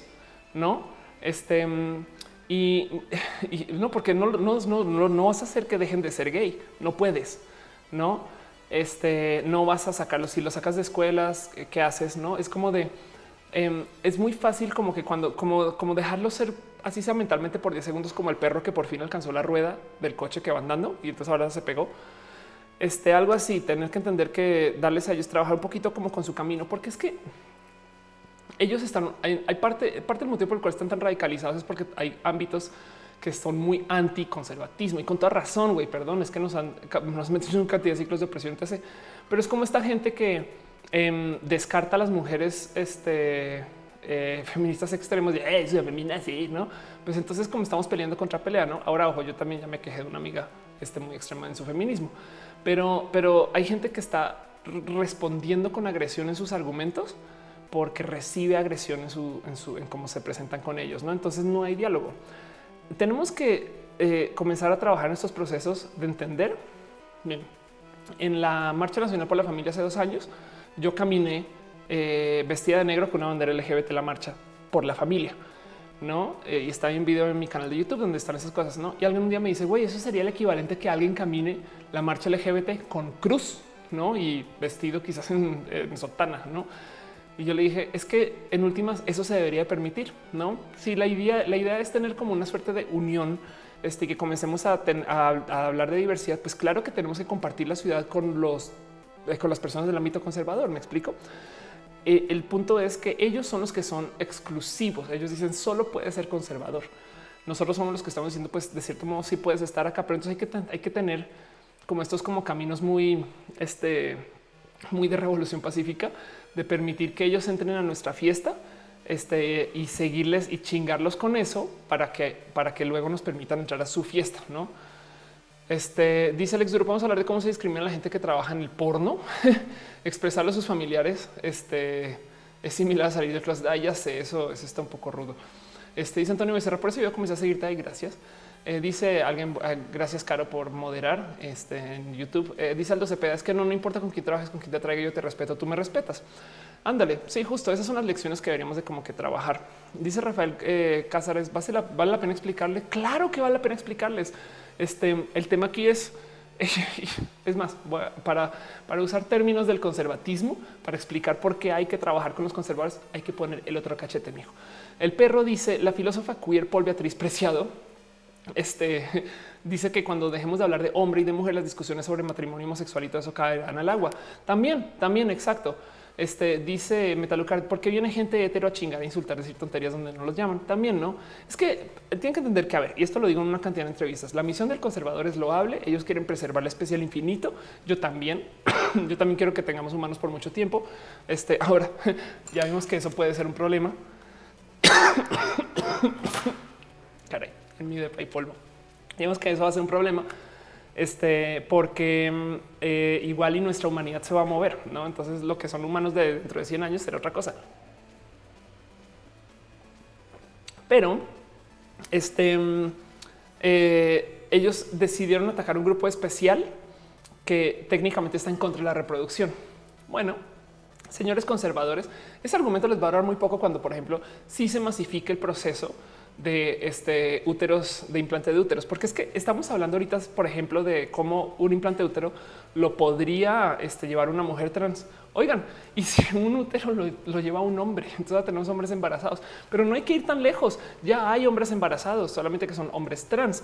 Entonces, trans man, gay man, este pregnant.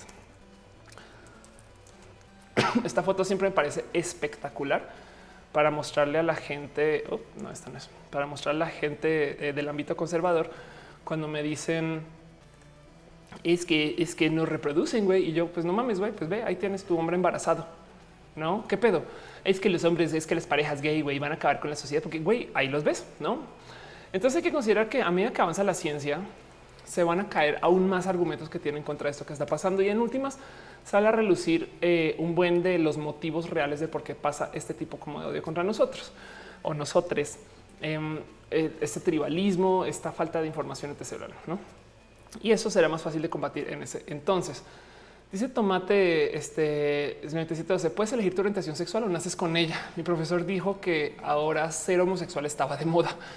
Es decir, que solo decían ser gay por mera moda. No, bueno, eso sí es, sí, pues bueno, eso es como es un argumento bien pinche tonto, es no entender mucho. Em, al revés, este lo que está de moda es vivir abiertamente homosexual y eso me parece una moda espectacular. Es como de pues sí, bueno, sabes qué? así es por moda. Qué chingón que seamos trending topic, no es que, que, chingón que se vea fácil y suave desde afuera. Qué chingón que se acepte a, eh, un nivel dentro de la visión de este personaje que ya lo vea como un lujo y algo que sobra. Pues bueno, va, ok, hago huevo, va, pues perfecto, tengamos eso. Pero de resto, en mi experiencia, esto puede ser sumamente eh, diferente porque es que mi cuerpo es mío.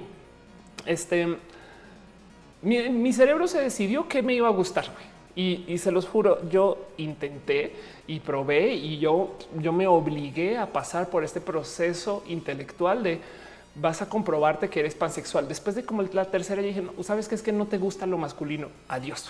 no me, costó un buen rendirlo de eso, porque esto implica rendirse de gente con quien le tienes cariño, eso implica rendirse de ideas, cosas, etc.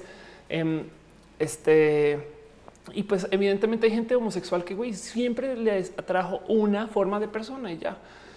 Entonces, no, pues yo me costaría mucho entender que tú puedas elegir tu sexualidad que te atrae, pero es que qué define la sexual? ¿Dónde está tu sexualidad? Güey? No es como es algo que se imprime.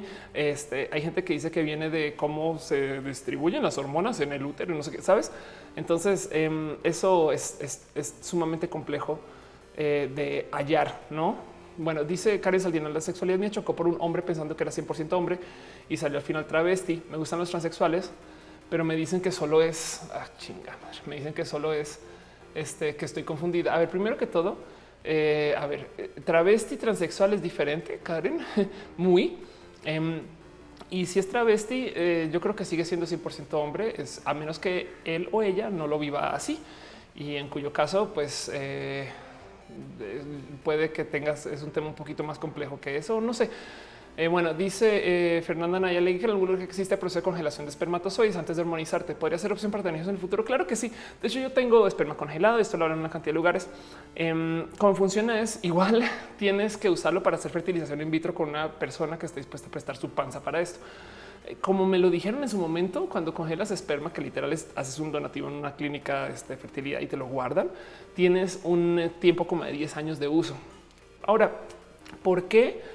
Eh, tienes que congelar esperma, no? Pues todavía tienes pene, güey. Pues porque cuando haces el proceso de tratamiento de reemplazo hormonal, em, de hecho bloqueas tu producción de testosterona, lo cual tiene la, eh, o sea, primero que todo reduce tu generación de, esperma a cero, no? Porque tienes teste cero em, y hay una altísima capacidad de que hasta atrofíes la capacidad de generarlos. Eso em, es una, eso es, es una condición muy, muy única que se atrofía. Porque si con solo la TRH te quedaras permanentemente estéril, ya no tendrías que hacer orquiectomía, no? Ya no tendrías que extirparte las testes. Entonces, claramente puedes recuperar tu capacidad de generar testosterona y claramente puedes recuperar tu capacidad de generar esperma. Lo que pasa es que el proceso de volverlos a generar y de que sean sanos puede ser un tema de dos años de volver a recibir testosterona, o sea, de descontinuar tu TRH por dos años para volver a ser una persona fértil, lo cual puede ser un poco detrimental a un proceso de cambio hormonal, porque después de ocho años de ser una persona este, que vive una vida muy femenina, pues es como que, güey, no manches, ahora va a tomar dos años de testo con tal de volver a ser este, este, este fértil. Suena rudo, pero que se puede, se puede. Eh, Mireya Román dice salúdame. Hola, Ángel Moreno dice yo es con lo que escribí. ¿Dónde lo escribiste? Que okay, me decía yo me ayúdame, please. Me dice cómo le puedo decir a la persona que me gusta sin ponerme nervios cuando le quiero decir que me gusta. No hay de otra sino ponerte nervios. Este, lo importante es entender que aunque te dé nervios, tienes que hacer las cosas. Güey. Eh, y, no hay de otra que te digo. Eh, em, ten procesos de salida ten procesos de eh, planea todo, planea lo bueno y lo malo, no? Imagínate y si me va bien y si me va mal, este y ya. Y entonces, eh, si, no salen las cosas como quieres, pues no salieron como quieres y no pasa nada. Eh, dice Alex Duro que si, si están diciendo que Jesucristo era gay, que estamos hablando de eso. Em, dice Alan Vargas, Alan Vargas, este es Alan Vargas, el que yo conozco, Alan Vargas, qué chingón. Este dice una pregunta seria: ¿Cómo puedo darme valentía para decir que soy? Ah, no, tú no eres el Alan Vargas que conozco. dice: ¿Cómo puedo darme valentía para decir que soy orgullosamente bisexual? Este será prudente hacerlo por alguien que me gusta. Pues te digo algo, la, verdad te, eh, te, dará libre. Mientras más lo vivas con más orgullo y más gusto y más lo digas en voz alta, em, menos pedos tienes en la cabeza, güey, y, más puedes como hasta gozarte los pormenores de pues eso que eso soy, güey, eso lo tengo y, a lo mejor atraes vibras diferentes en vez de vivir en el miedo de cuando le voy a decir a alguien las cosas. Este dice la Tutix. Yo leí que la orientación sexual se determina en el útero. Es posible, pero como todo, como la genética eh, y, como la formación general de tu cuerpo, estas cosas, en últimas, lo que, lo que tú te hagas también se forma por medio de cómo lo vivas. No es como claro que puedes tener genes para ser una persona agresiva, pero eres potencialmente agresiva. Si tuviste una vida llena de amor, cariño que te llevó por un camino que no tiene que ver con la agresión, aunque tengas toda la genética para ser agresivo, capaz si no lo resultas. Este dice Flutter Dash, la disforia de género se puede manifestar físicamente. Eh, eh, creo, no sé, es una bonita pregunta. Este dice Grace Chavo, soy una persona transgénero. Qué bonito. Dice David Álvarez, ¿no crees que la experimentación con trasplante de útero es igual a experimentación con humanos, embriones y bebés? A huevo, sí. Entonces, pues, ¿qué hacemos con eso? No dice el perro, pero es que hay mucha gente infértil. Entonces, eh, esta ciencia se necesita. Es bonito que se desarrolle de paso. Dice Chiva, ¿qué opinas de la orientación romántica? Eh, esto es como, entiéndase, orientación solamente como de atracción de, lo que yo siento con mi conexión sentimental con alguien. Suena bonito considerar que eso se considere por aparte que la orientación este, eh, sexual. Me parecería espectacular que, que la gente tenga este, esta fina definición del lenguaje para poder separar orientación romántica de orientación sexual. Me parece espectacular eso, que puede ser un, eh, un punto de la demisexualidad, como dice Dale Caro. Um, Machine Punk Rock dice solo que si Jesucristo era gay, más bien es que era hippie. A huevo. Dice Nifel, no nos chingaría la pelis meternos un útero, güey. Ya nos chingamos el cuerpo metiéndonos implantes, güey. No mames. Hombres, mujeres trans o, cis que pasen por este tipo de procesos desde pues define chingar. André Quiroga dice que piensas ser trans y gender fluido y gender queer. ¿Crees que son mutuamente excluyentes? Para nada. Para igual son identitarios, André. Es si tú quieres ser uno ya pídelo y no pasa nada. Me explico. Em, habrá mucha gente. El tema es hay mucha gente trans requete binaria, güey, que dicen que con cualquier estupidez me da disforia. No es que la punta a la nariz es de hombre, güey. Entonces ahora soy hombre del total y no sé qué. Yo me he puesto muy triste a veces por estas cosas también. Em, pero entonces le piden a la gente que sea binaria. Conozco a muchas chicas trans, no me hablo con ellas, pero que me han dicho a veces es que güey, yo no me aguanto con esa gente que está en el medio, que no puede ser ni hombre ni mujer. Es de no mames, güey. Este no le puedes pedir a alguien que eh, viva una vida explícitamente como la tuya, porque eso es exactamente lo que piden los conservadores de ti hay que tener cuidado con no replicar estos procesos de pedir, sino más bien de buscar darle espacio a que la gente viva como lo quiera vivir y expresarlo como lo quiere expresar, porque así es como nosotros expresamos nuestras ideas este, para una cantidad de cosas diferentes. No todos los doctores viven de un modo de ser doctor, me explico. Eh, no todos los contadores tampoco, etc. Este dice la tuya es que le gusta mi nariz. Gracias. A mí no tanto a veces y muchas veces otras veces. Dice hombre Marduk, es cierto que lo que nos decía el maestro sobre que el amor platónico era una relación entre dos hombres, era una relación entre eh, cualquier persona y Platón. Dice Damos de qué tan aceptable sería que en lugar de hormonas y demás para cambiar del sexo se pudieran hacer intercambios de cuerpo, donde solo pasa en tu cabeza un cuerpo al sexo que deseas. Te lo juro que si pasas tu cabeza, una vieja trans va vete un cabeza de hombre. este, pero eh, bueno, Samantha Cortés está preguntando que soy lesbiana, pues este eh, te presento a mi novia, hola, quien está mostrando sus patas también, sus muy lesbianas patas. Este, pero bueno, ella es Noelia. Dice Lan Delgado, eh, te puedo contar algo. Cuando estaba en la secundaria salí del closet. Solo era yo. Ahora que estoy en la prepa, todos son bisexuales, hasta los heteros son bisexuales y yo soy el único gay. Qué bonito eso. Te voy a decir algo, Alan. Cuando tú estabas en la secundaria, quizás también todos eran bisexuales. Me explico. Es que el tema es este. Lo que cambió no es que la gente ahora sea más gay, es que ahora la gente lo sabe definir y expresar. De repente, no es que tengamos más autistas hoy, no es que tengamos más gente con síndrome eh, con, eh, de, déficit de atención hoy, no es que tengamos más gente con depresión hoy. Simplemente es que hoy ya sabemos lo que es, ya tiene un nombre, ya lo podemos identificar, ya lo agrupamos en un, agrupamos una suerte de eh, este, modos y comportamientos. Este, y ahora lo compartimos y entonces tiene un nombre, puede que no sirva para todos, puede que todas las personas que dicen que tienen depresión este, estén viviendo cosas completamente diferentes, pero ya que nos agrupamos, entonces tenemos un modo de comportar como tribu para por lo menos enfrentar ese problema y solucionarlo para la mayoría. Lo mismo con la vida LGBT. De repente la gente lo está diciendo, me parece espectacular. Em, qué bonito, porque quiere decir, yo insisto, es más, voy a buscarlo rápido. Este people closet live longer. Sale un estudio. Este eh, aquí está. No manches, está viejo, güey. Eh, salió un estudio, o bueno, a lo mejor lo, retocaron, eh, lo revisitaron, lo retocaron. ¿no? Eh, es que creo que fue Homosensual que lo publicó hace nada. Entonces, la gente bonita Homosensual pasó un post, espero que no hayan publicado mucho desde entonces, acerca de cómo si sales del closet, em, tienes eh, una expectativa de vida mayor. Entonces, a ver si lo encuentro rápido, no está fácil de encontrar. Bueno, vamos a usar el, del 2013 que encontré. Em, entonces, eh, se topan con que la gente que sale del closet maneja un nivel de estrés diferente, una aceptación diferente, procesos de vida completamente diferentes este, y no están tan expuestos a depresión, suicidio, eh, a abuso a su cuerpo y demás. Y el punto es Esto según lo que viene homosensual, igual y después lo busco y luego lo tuiteo algo así, pero se topa que en promedio, eso está muy loco, güey. La gente que sale del closet está viendo en promedio 12 años más que la gente que no. Eh, me, prometo lo busco y lo tuiteo y, me, encuentro como un, poquito más de fondo para, para eso. Pero digamos que no son 12 años. Me consta que la gente que vive abiertamente LGBT vive eh, de modos más felices que la gente que vive en el closet. Piensen en esto. Es un ejemplo que doy muy, muy a menudo.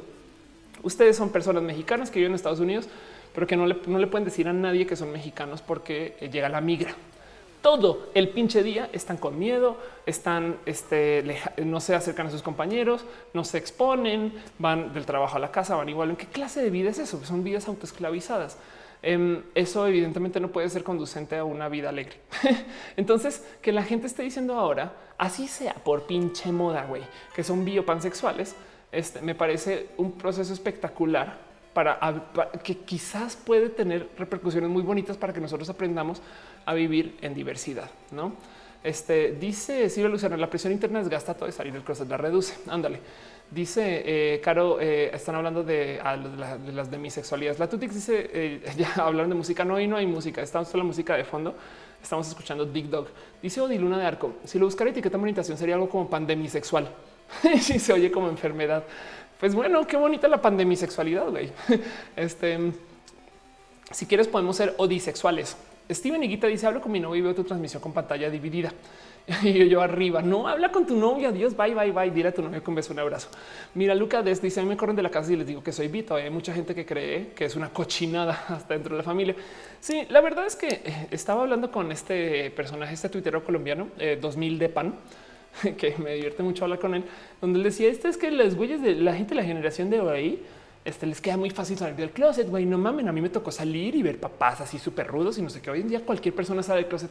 Y yo le decía, güey, eso es porque nosotros salimos del closet y le enseñamos a una generación de gente lo que es ser. Piensen en esto. Nuestros abuelos evidentemente se quedaron mucho los tatuajes. Todos sabemos de gente que se ha quejado de los tatuajes, pero ya uno eh, hay una cantidad de tías tatuadas en familias, güey, o mamás tatuadas, ¿no? Es como el cambio es generacional porque nosotros mismos lo estamos viendo, vamos creciendo. Y en eso, claro que cada vez se va manejando más el rubro de diversidad, güey. Lo que pasa es que comenzó hace muy pinches poquito.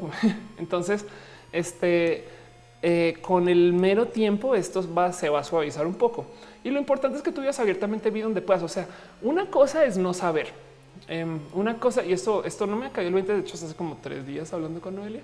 Este, una cosa es no saber y por consecuencia tu closet puede ser evidente para todos menos para ti, pero es porque no salió del closet contigo. Otra cosa es este saber y negarlo. Y yo creo que ese es el que es rudo con tu propia paz mental. Pero bueno, dice Rostiarty, el software que usan para tu streaming es el mismo que usan en Nerco. No, yo transmito aquí por mi cuenta. a Akira. Ah, bueno, sí, mentiras, usamos OBS, pero Akira tiene su propio setup y sus propias cosas. Dice I love you. Una amiga trans lleva tres años con un chico, él no sabe que es trans. No manches, güey, pobres. No, sabes qué? Siéntete mal con ella. Este, porque pobrecita ella de tener miedo todo el pinche día que la, que la vayan a cachar, güey. Este, yo creo que eso no es vida, güey. Es eh, esconder que eres trans, no voy a decir que es cruel con el pobre niño, no? Porque ella lo está haciendo porque está cagada del susto, güey. Ella pensará, es que si le digo me deja. Em, entonces, es cruel con los dos. Y más bien, me parece cruel con ella, no solo por su miedo, sino porque es negarse algo tan pinches bonito que como ser trans, güey. Yo te puedo hablar con toda la facilidad del mundo acerca de las diferencias entre conquistar y seducir y cómo los hombres ven una cosa y cómo las viejas ven otra cosa y cómo tengo experiencia en cosas de chicos que a muchas viejas no se les dio acceso y yo puedo hablar de este de lo bonito que es, eh, no sé, con eh, quizás con toda la conciencia de lo que es aprender acerca, acerca de, no sé, los estándares de belleza de la mujer, estas cosas, porque los aprendí hace cinco años, cosas que muchas niñas se enfrentaron en su vida cisgenerista a los 12, 14, entonces no, no tienen tan fresco y pues lo, lo voy documentando y analizando y me parece espectacular eso.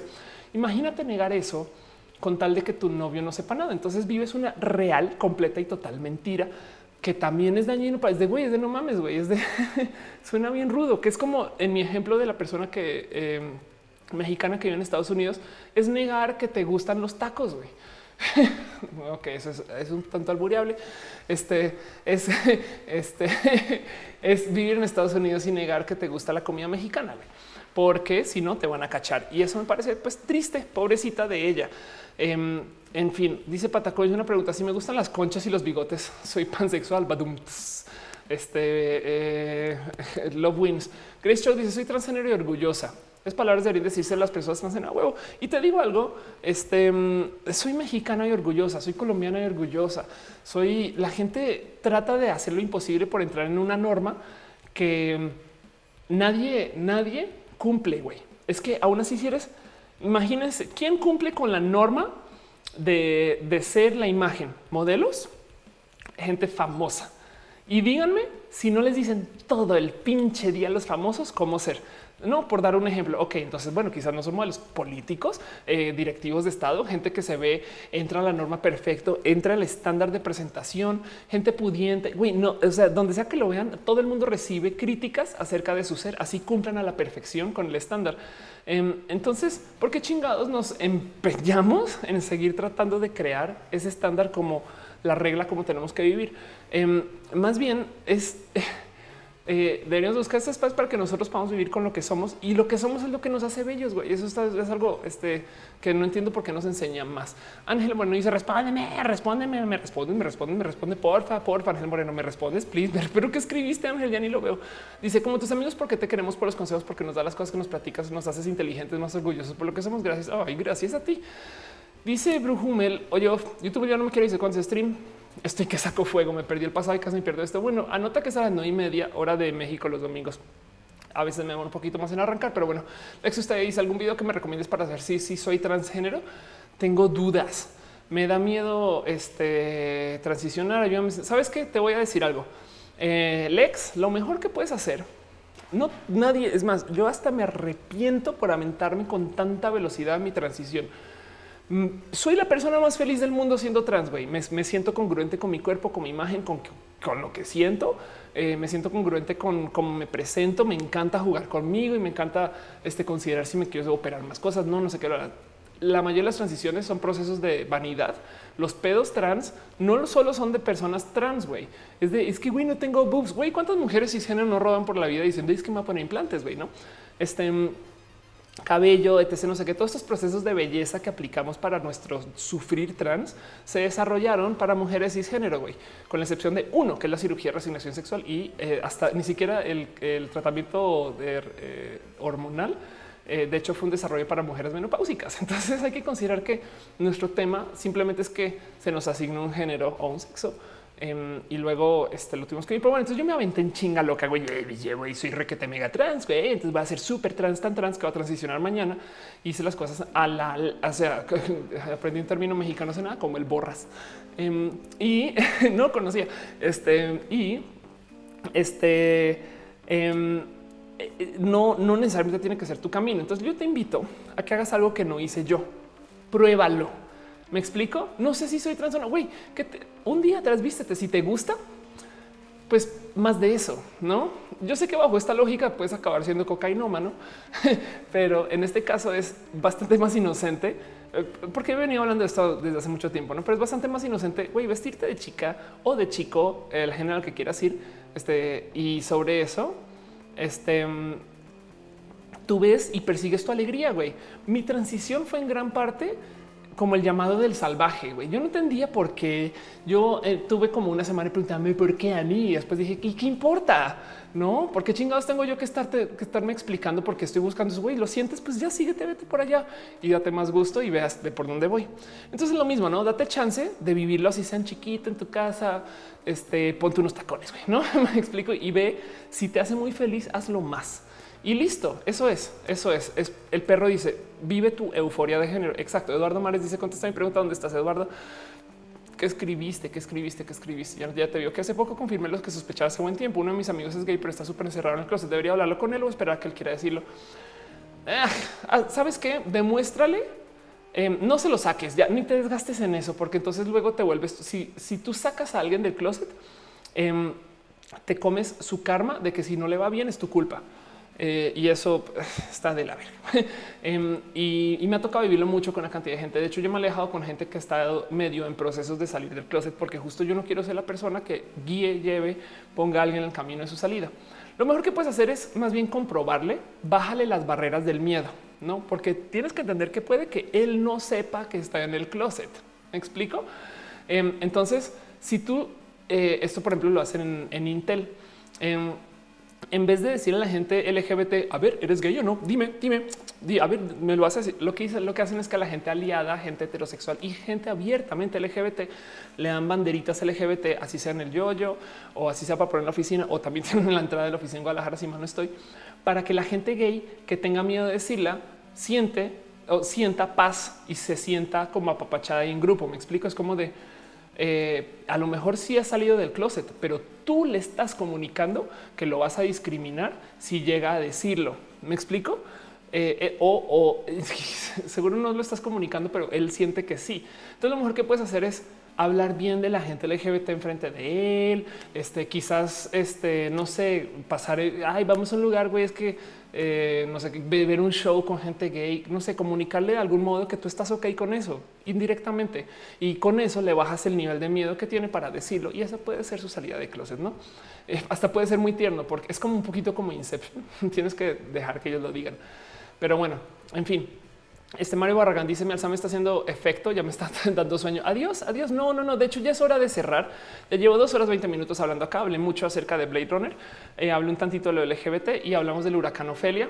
Entonces, yo creo que siendo eso lo que es, muchas gracias a la gente bonita que está en Twitch, sobre todo los que están suscritos. Güey, debería algo, algo, me inventar para la gente que está suscrita en Twitch. Les tengo mucho cariño. De verdad, gracias por, eh, ser parte de esto.